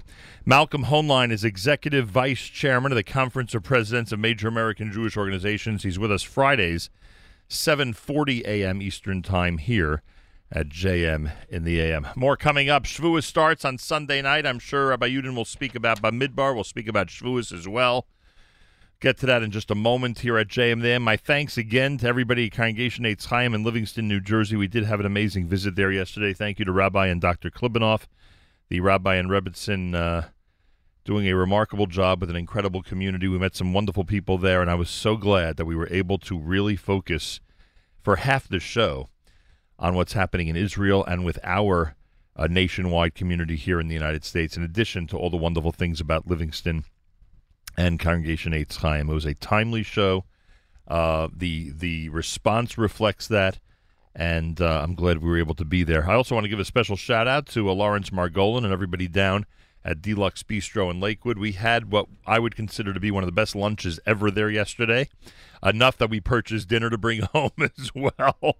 And they do have a unique menu. It's real destination dining if you're ever in the Lakewood area. It's real destination dining. So if you're going to Jersey Shore or Six Flags or Atlantic City or anywhere else this summer, keep in mind Deluxe Bistro over there in uh, in Lakewood, New Jersey. And again, to Lawrence and his staff, I say thank you. Don't forget our friends at shopeichlers.com. They've got their big mega Shas sale on right now. It ends today, which means if you want the Art Scroll shots, the Oz Vehadar complete mega shots, uh, if you want the uh, Chumash Mikra Meforosh, you want the Mikros Gedolos, the Shulchan Aruch, the tour, all these sets are on sale at 10% off right now at shopeichlers.com at their mega shots sale in honor of Shavuos. Go to shopeichlers.com. Check out all the neighborhoods that they deliver to with same day delivery in both New York and New Jersey.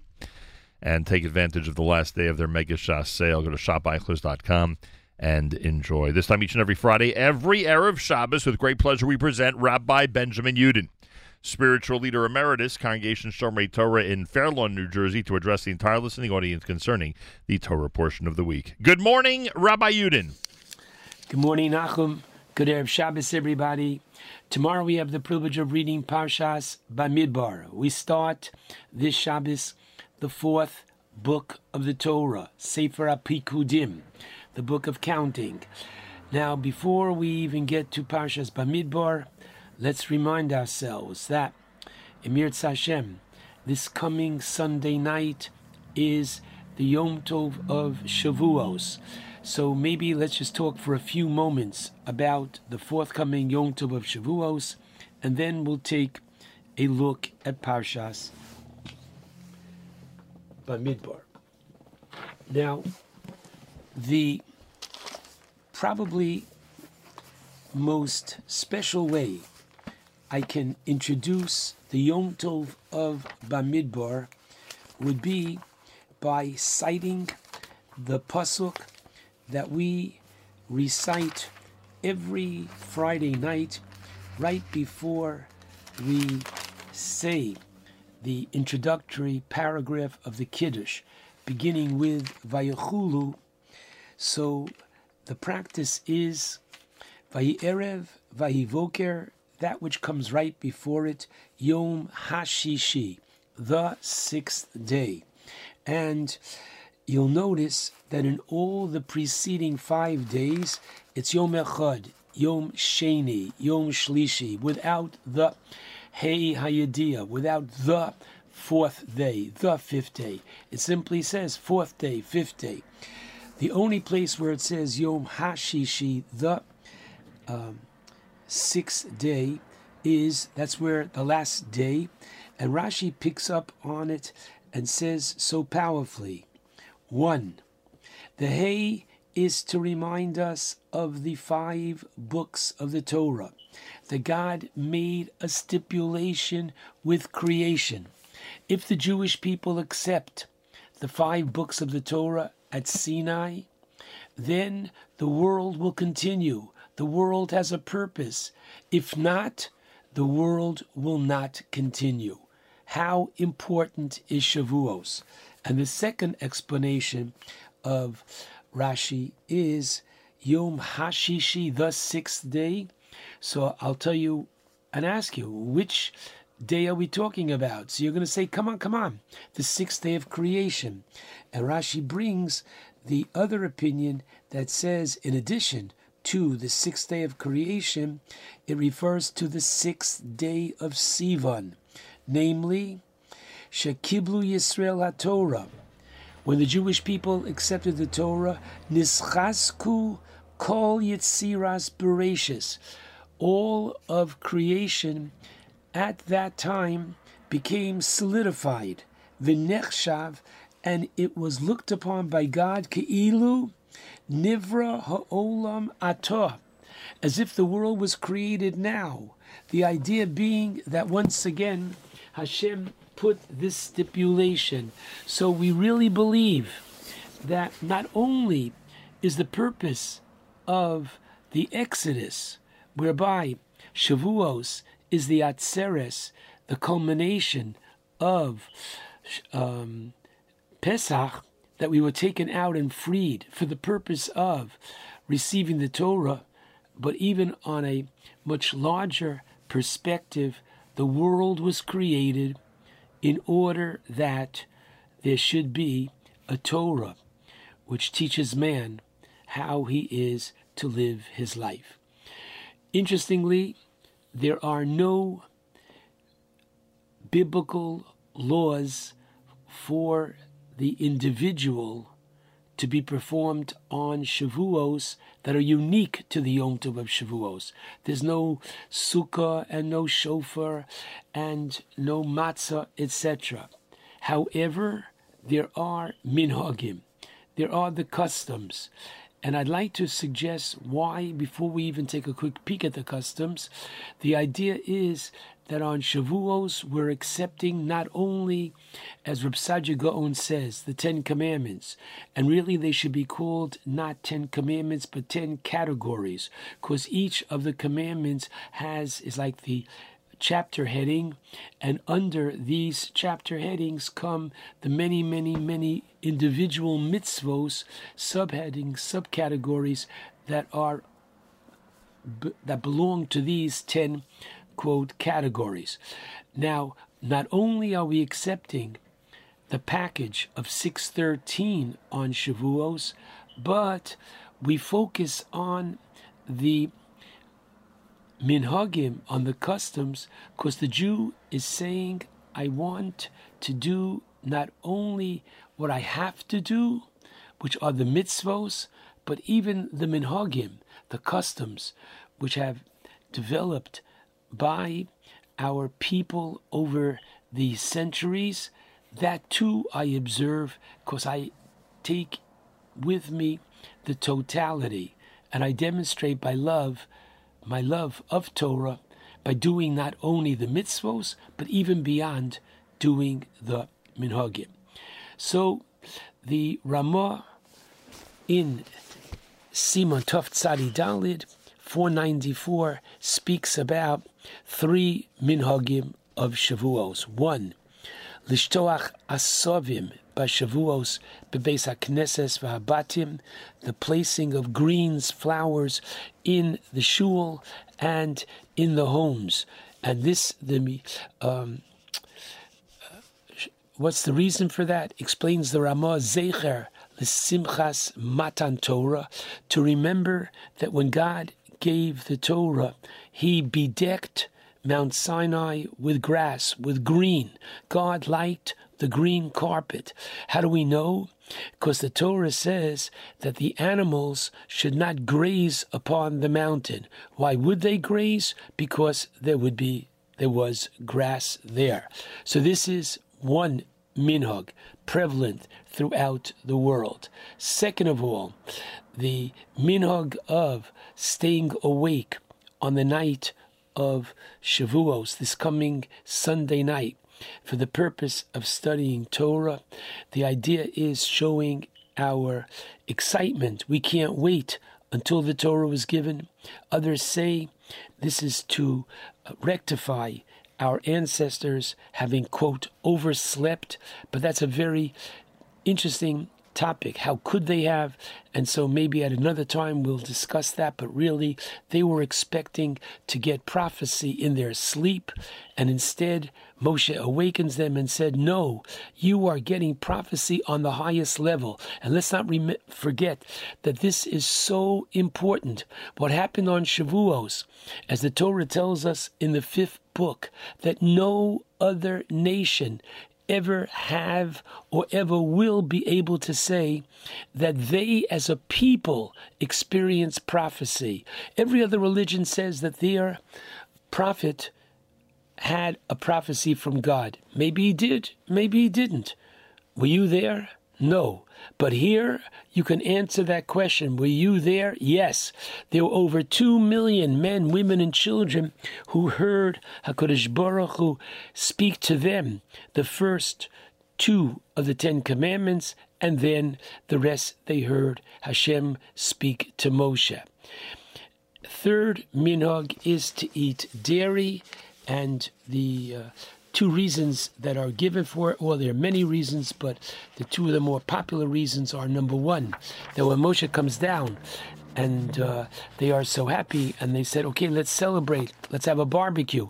Oh no, there are many laws that I have to teach you. Now, including the laws of kashrus, including the laws of shechita, including the laws of malicha, of how to salt the meat and take the blood, and so they could not eat. They didn't have the utensils for um, for meat, and so we eat dairy. Not the entire Shavuos, different customs. How many meals, but sh- make sure to incorporate meat because Shavuos is a Yom Tov, and Yom Tov is to be honored by uh, a meat meal or meat meals. Okay, so vary. And secondly, uh, as a remembrance to the Shtei Halechem, the communal offering brought by the Jewish community on the first day of Shavuos, which was, quote, the two breads. And in reality, my friends, you should know that Shavuos is a kind of graduation. On the second day of Pesach, we brought the Korban Omer, which was a offering of barley. And barley is called by our rabbis Machal Behema, the food of um, animals. And on Shavuos, we bring a Korban of the two loaves which were of wheat, which is that which is Machal Adam. During the Omer, we have graduated from the status of behema, of animals, to literally being the significant man, person that we are, ready to receive the Torah. And that's what Shavuos represents, you know, for us. So to commemorate the Shtei Halechem, there are those that on the first day of Shavuos begin their meal with two loaves and have dairy. They remove all the dairy from the table and reset the table with uh, and uh, plates and uh, separate tablecloth, etc. And listen carefully, we bring two other loaves to the table as a commemoration of the Shtei Halechem. And the idea is because you cannot use the same loaves of bread of challah that we use for dairy for for a meat meal. Okay, finally, Shavuos is not to be accepted until uh, Sunday night. So even though many have been accepting Shabbos early during and will continue to so do during the summer, uh, when it comes to the Yom Tov of Shavuos, based upon the verse in Parshas Emor, Be'etzem Hayom Hazeh, na- namely that on this very day, which doesn't begin until nightfall, as well as that the Sphira is to be Sheva Shabbosos Tamimos, seven complete weeks. Uh, we read the book of Rus on the second day of Shavuos. We read Akdamos on the first day of Shavuos after the Kohen is called to the Torah. And we have Yizkor on the second day of Shavuos. Okay, let's take a peek at Parshas Bamidbar, which is also related to Shavuos. How so? Because this year, as in most years, we read Parshas Bamidbar before the Yom Tov of Shavuos. We are told this in the Shulchan Aruch 428 Orach Chaim, which says Manu ve'atzru, count, which means begin the book of counting, which is the book of Bamidbar, and celebrate the holiday of Shavuos. The Gemara at the end of Megillah teaches that we do this to have a buffer between the curses, the tochacha, that we read last week in Bechukosai, and the forthcoming holiday of Shavuos. But I'd like to suggest another reason. The word Bamidbar, my friends, means literally in the desert. And the desert represents the complete and total dependency that the Jewish people had on Hashem during their 40 year trek in the Midbar. The Pasuk in Devarim describes the Midbar as the great and awesome wilderness of snake, fiery serpent, scorpion, and thirst where there was no water, where only Hashem could bring forth water from the flint of rock, from the rock of flint, who fed you the manna, the manna in the desert, which your forefathers knew not. Now, regarding the man, the Gemara in Yoma 76a tells us that the students of Rav Shimon Bar Yochai asked him, given that there were so many miracles associated with the mun, why did Hashem not give them their allocation of man once a year and would have stayed fresh the entire year? And he answered with a parable about a king who supported his son by giving him an annual stipend and therefore was visited by the prince once a year.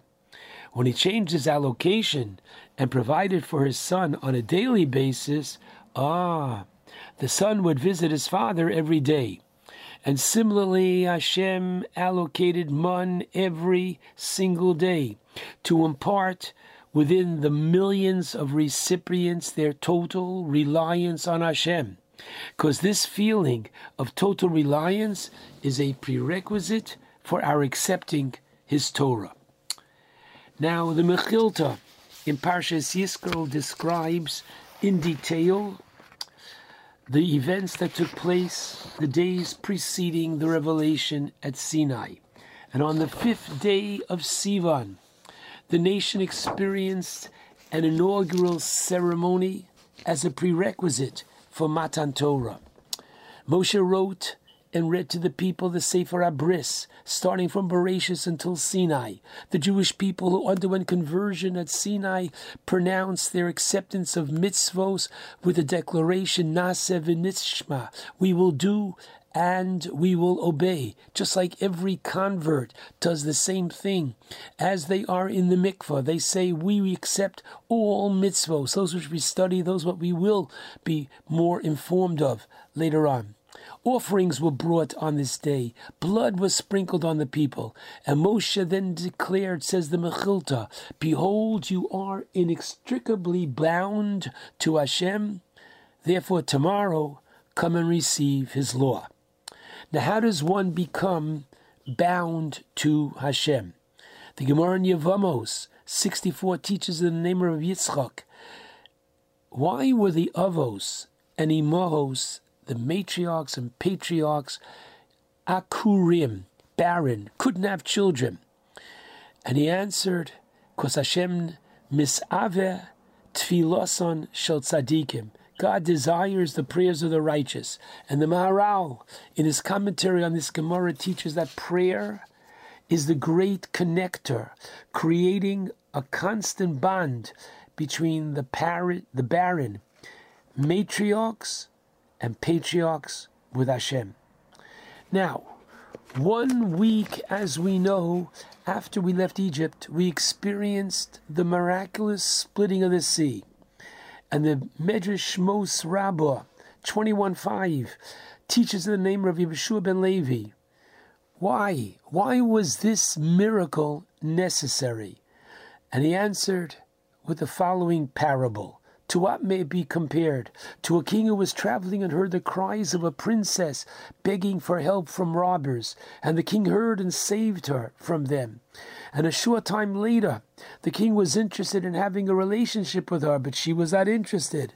The wise king, what did he do? He created the situation again that she would be in danger. And once again, he responded to her cries. Similarly, when the Jewish nation were severely persecuted by the Egyptians, the Torah tells us at the end of chapter 2 in Shmos that the children of Israel groaned because of the work. They cried out, and their outcry went up to Hashem. Hashem heard their deep felt pain and suffering. Thereupon, he brought ten miraculous plagues, which were punitive to the Egyptians and establishing a relationship with the fledgling Jewish nation. And when they left Egypt, Hashem desired again to hear their voices in praise and thanksgiving, and unfortunately, this did not come. Hashem therefore orchestrated that Paro and the Egyptians should come in hot pursuit after them, and so that he would deliver them from the ensuing danger, miraculously splitting the sea. And then what did he do? He invoked from them the song of thanksgiving expressed with that same enthusiasm that they had prior as they demonstrated from their pains and suffering in Egypt. Prayer, as the Maharal teaches, creates a bond. During the difficult months of COVID, experiencing the death of many, and especially Gedolim and many seriously sick people, we davened with great fervor and emotion. The pasuk in Shmos 12:30, Ki ein bayis asher ein shames, there was not a house where there was no corpse, was acutely felt in the environment. Now that we are privileged to have a vaccine, oy, oy, oy, our prayers are not the same. Unfortunately, there's a mindset of getting back to normal. What each individual will personally learn from COVID is something that each person has to grapple with by themselves. However, I'd like to suggest that collectively, one lesson that we can all learn is to attempt to keep the strong connection to Hashem through prayer. When one, God forbid, survives a car accident, they recite Birkas Gomel and sing Nishmas. Think about it. If one was not in a car accident, should they not thank Hashem all the more? And as we are emerging from Corona and our tefillos are getting, ouch, back to normal, we encountered Meron, and now we encounter a war, Lo Aleinu, in Eretz Yisrael. To among the other things which remind us of the need, importance, and constant upgrade of our tefillos. I'd like to strongly recommend that we dive in more slowly. Having those additional minutes will give us the opportunity to focus on the meaning and understanding of our prayers. What a different connection there is if one actually understands what he's asking for in each of the 19 blessings of the Shemona Esrei. I believe that it is most reasonable to allocate no less than 15 minutes from the beginning of Brachos to Yishtabach, enabling the Tzibur to actually appreciate the praises being offered to Hashem, reminding us of the privilege before whom we are praying. The Shulchan Aruch and Orach Chaim 51a teaches that one should not say Psukei de Zimra rapidly, but at a leisurely pace. And the Mishnah Brura in commentary no, note 20 teaches that one should recite the words as if he were counting money. Ask yourself, are you counting small change so that if you miss a few, it is relatively inconsequential, or are you counting $100 bills? He heard our voices in COVID. May we be privileged to maintain the connection and the fervor. And finally, as we go into the Yom Tov of Shavuos and we focus on our study of Torah, there's a fascinating Gemara in Nida 70b, whereby they asked Rabbi Yoshua, What should a person do to become rich? And he answered, Invest time in business. He should conduct his business affairs with integrity and pray to Hashem, who is the source of all wealth. And then the Gemara asks another question. The other question is, what should a person do to become a Talmid Chacham? And Rabbi Yeshua answered one, spend more time studying. Secondly, spend less time in business. And finally, pray to Hashem for wisdom, for He is the source of all wisdom.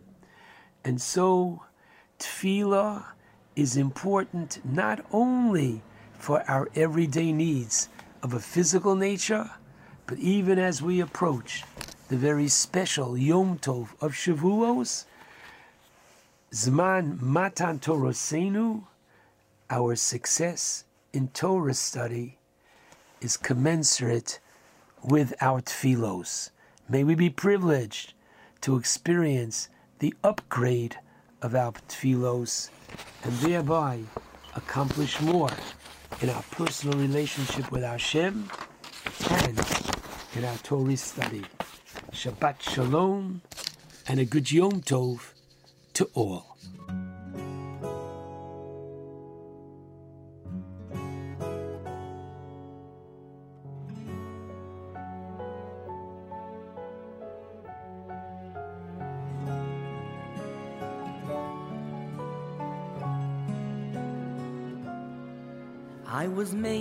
Way back in 1842 by a humble man, a real God fearing Jew who did his work with honesty, with feeling, and with pride. He was known in Kiev as Yankele the scribe. With loving care, his hands so sure and still. He formed me with some parchment, ink, and quill. Each day he'd slowly add to me just a few more lines with words to last until the end of time. And on the day that I was finally complete, the whole town came and filled the narrow street. And they sang and danced and held me high and carried me away to the little wooden shoe where I would stay. And as the rabbi held me close against his chest. He spoke out loud and clear to all the rest. He said, No matter if you're very young or even if you're old, live by the words you'll find inside the scroll.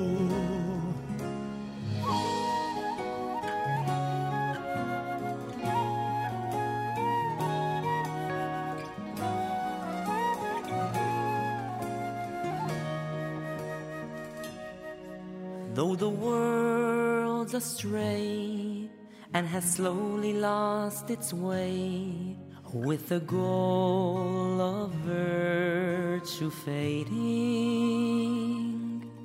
there's a steady light that has kept away the night with the brightness it's creating. Can we bring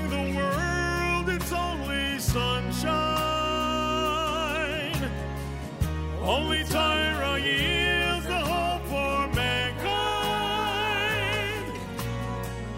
Let the beauty of our sun find the good in everyone. Through the darkness shines our faith in our times. Can we help to change those lions of sorrow?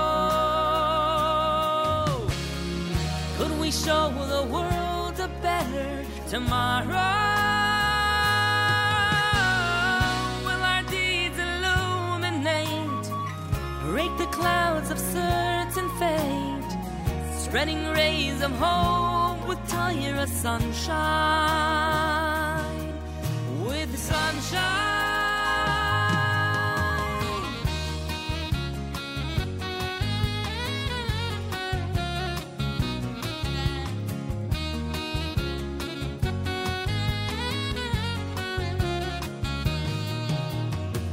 Was a difficult time for the Jews under the Roman rule. They forbade the Jews to learn the Torah. The decree was harsh and cruel. Rabbi Akiva was not afraid. He said, Come learn with me. The people gathered all around him to learn and forgot the terrible decree. Mommy,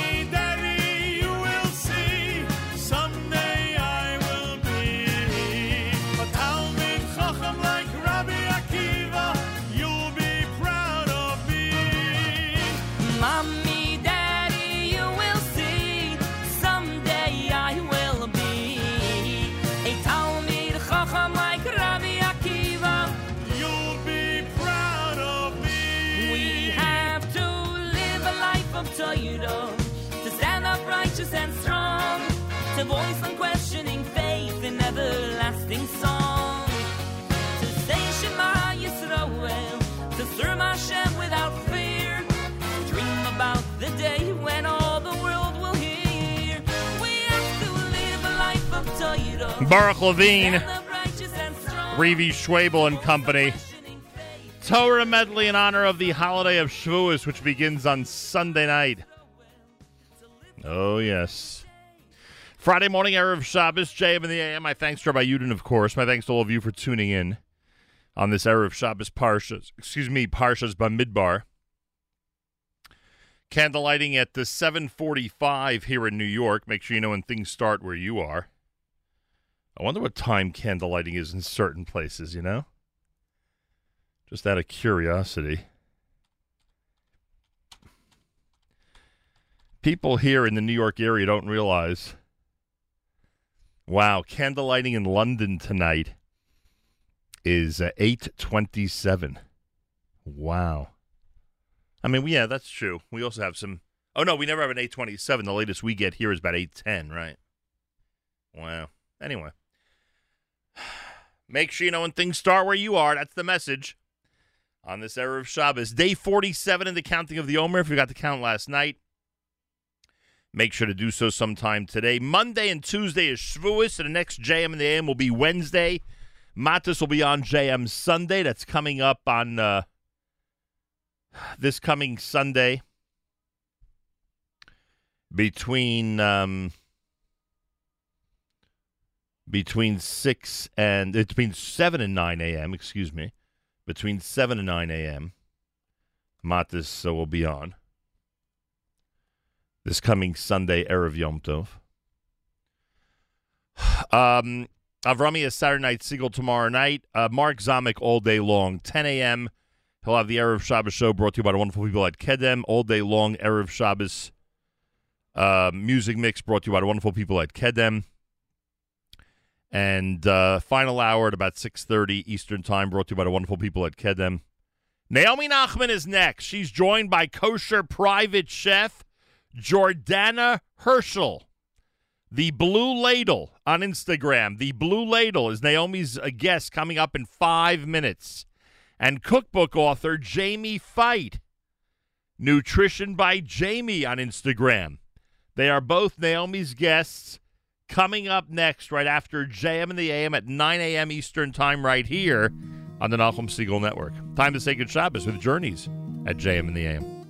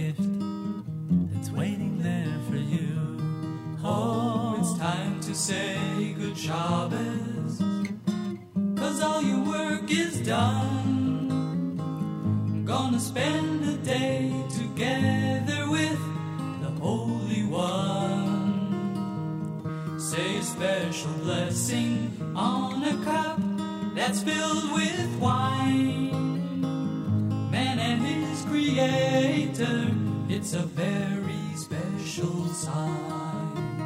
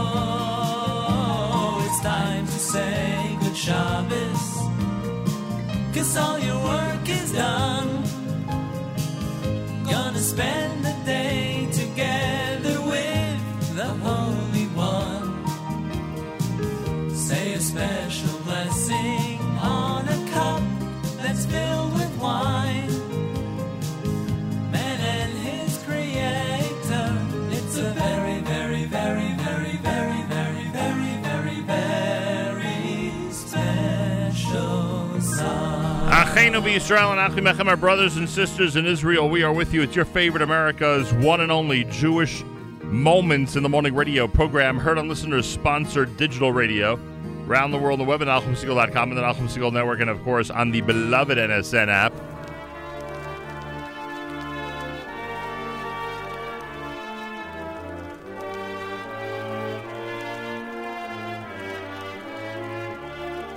Up another incredible edition of JM in the AM. I thank all of you for tuning in. What a week it's been. Be active. Be active for our brothers and sisters in Israel. Be active on social media. Be active in general. Utilize this upcoming holiday as a way to connect all these important messages to our children and grandchildren. Have a uh, fabulous Shabbos, wonderful weekend, and of course, an outstanding holiday of Shavuos. We speak to you next on JM in the AM on Wednesday morning. No reason to touch that dial. Naomi Nachman is brand new next. Mark Zamek, the Erev Shabbos show, and plenty more. Brought to you by the wonderful people at Kedem. It's all coming up all day long. Till next time, Nachum Segal reminding you remember the past, live the present, and trust the future.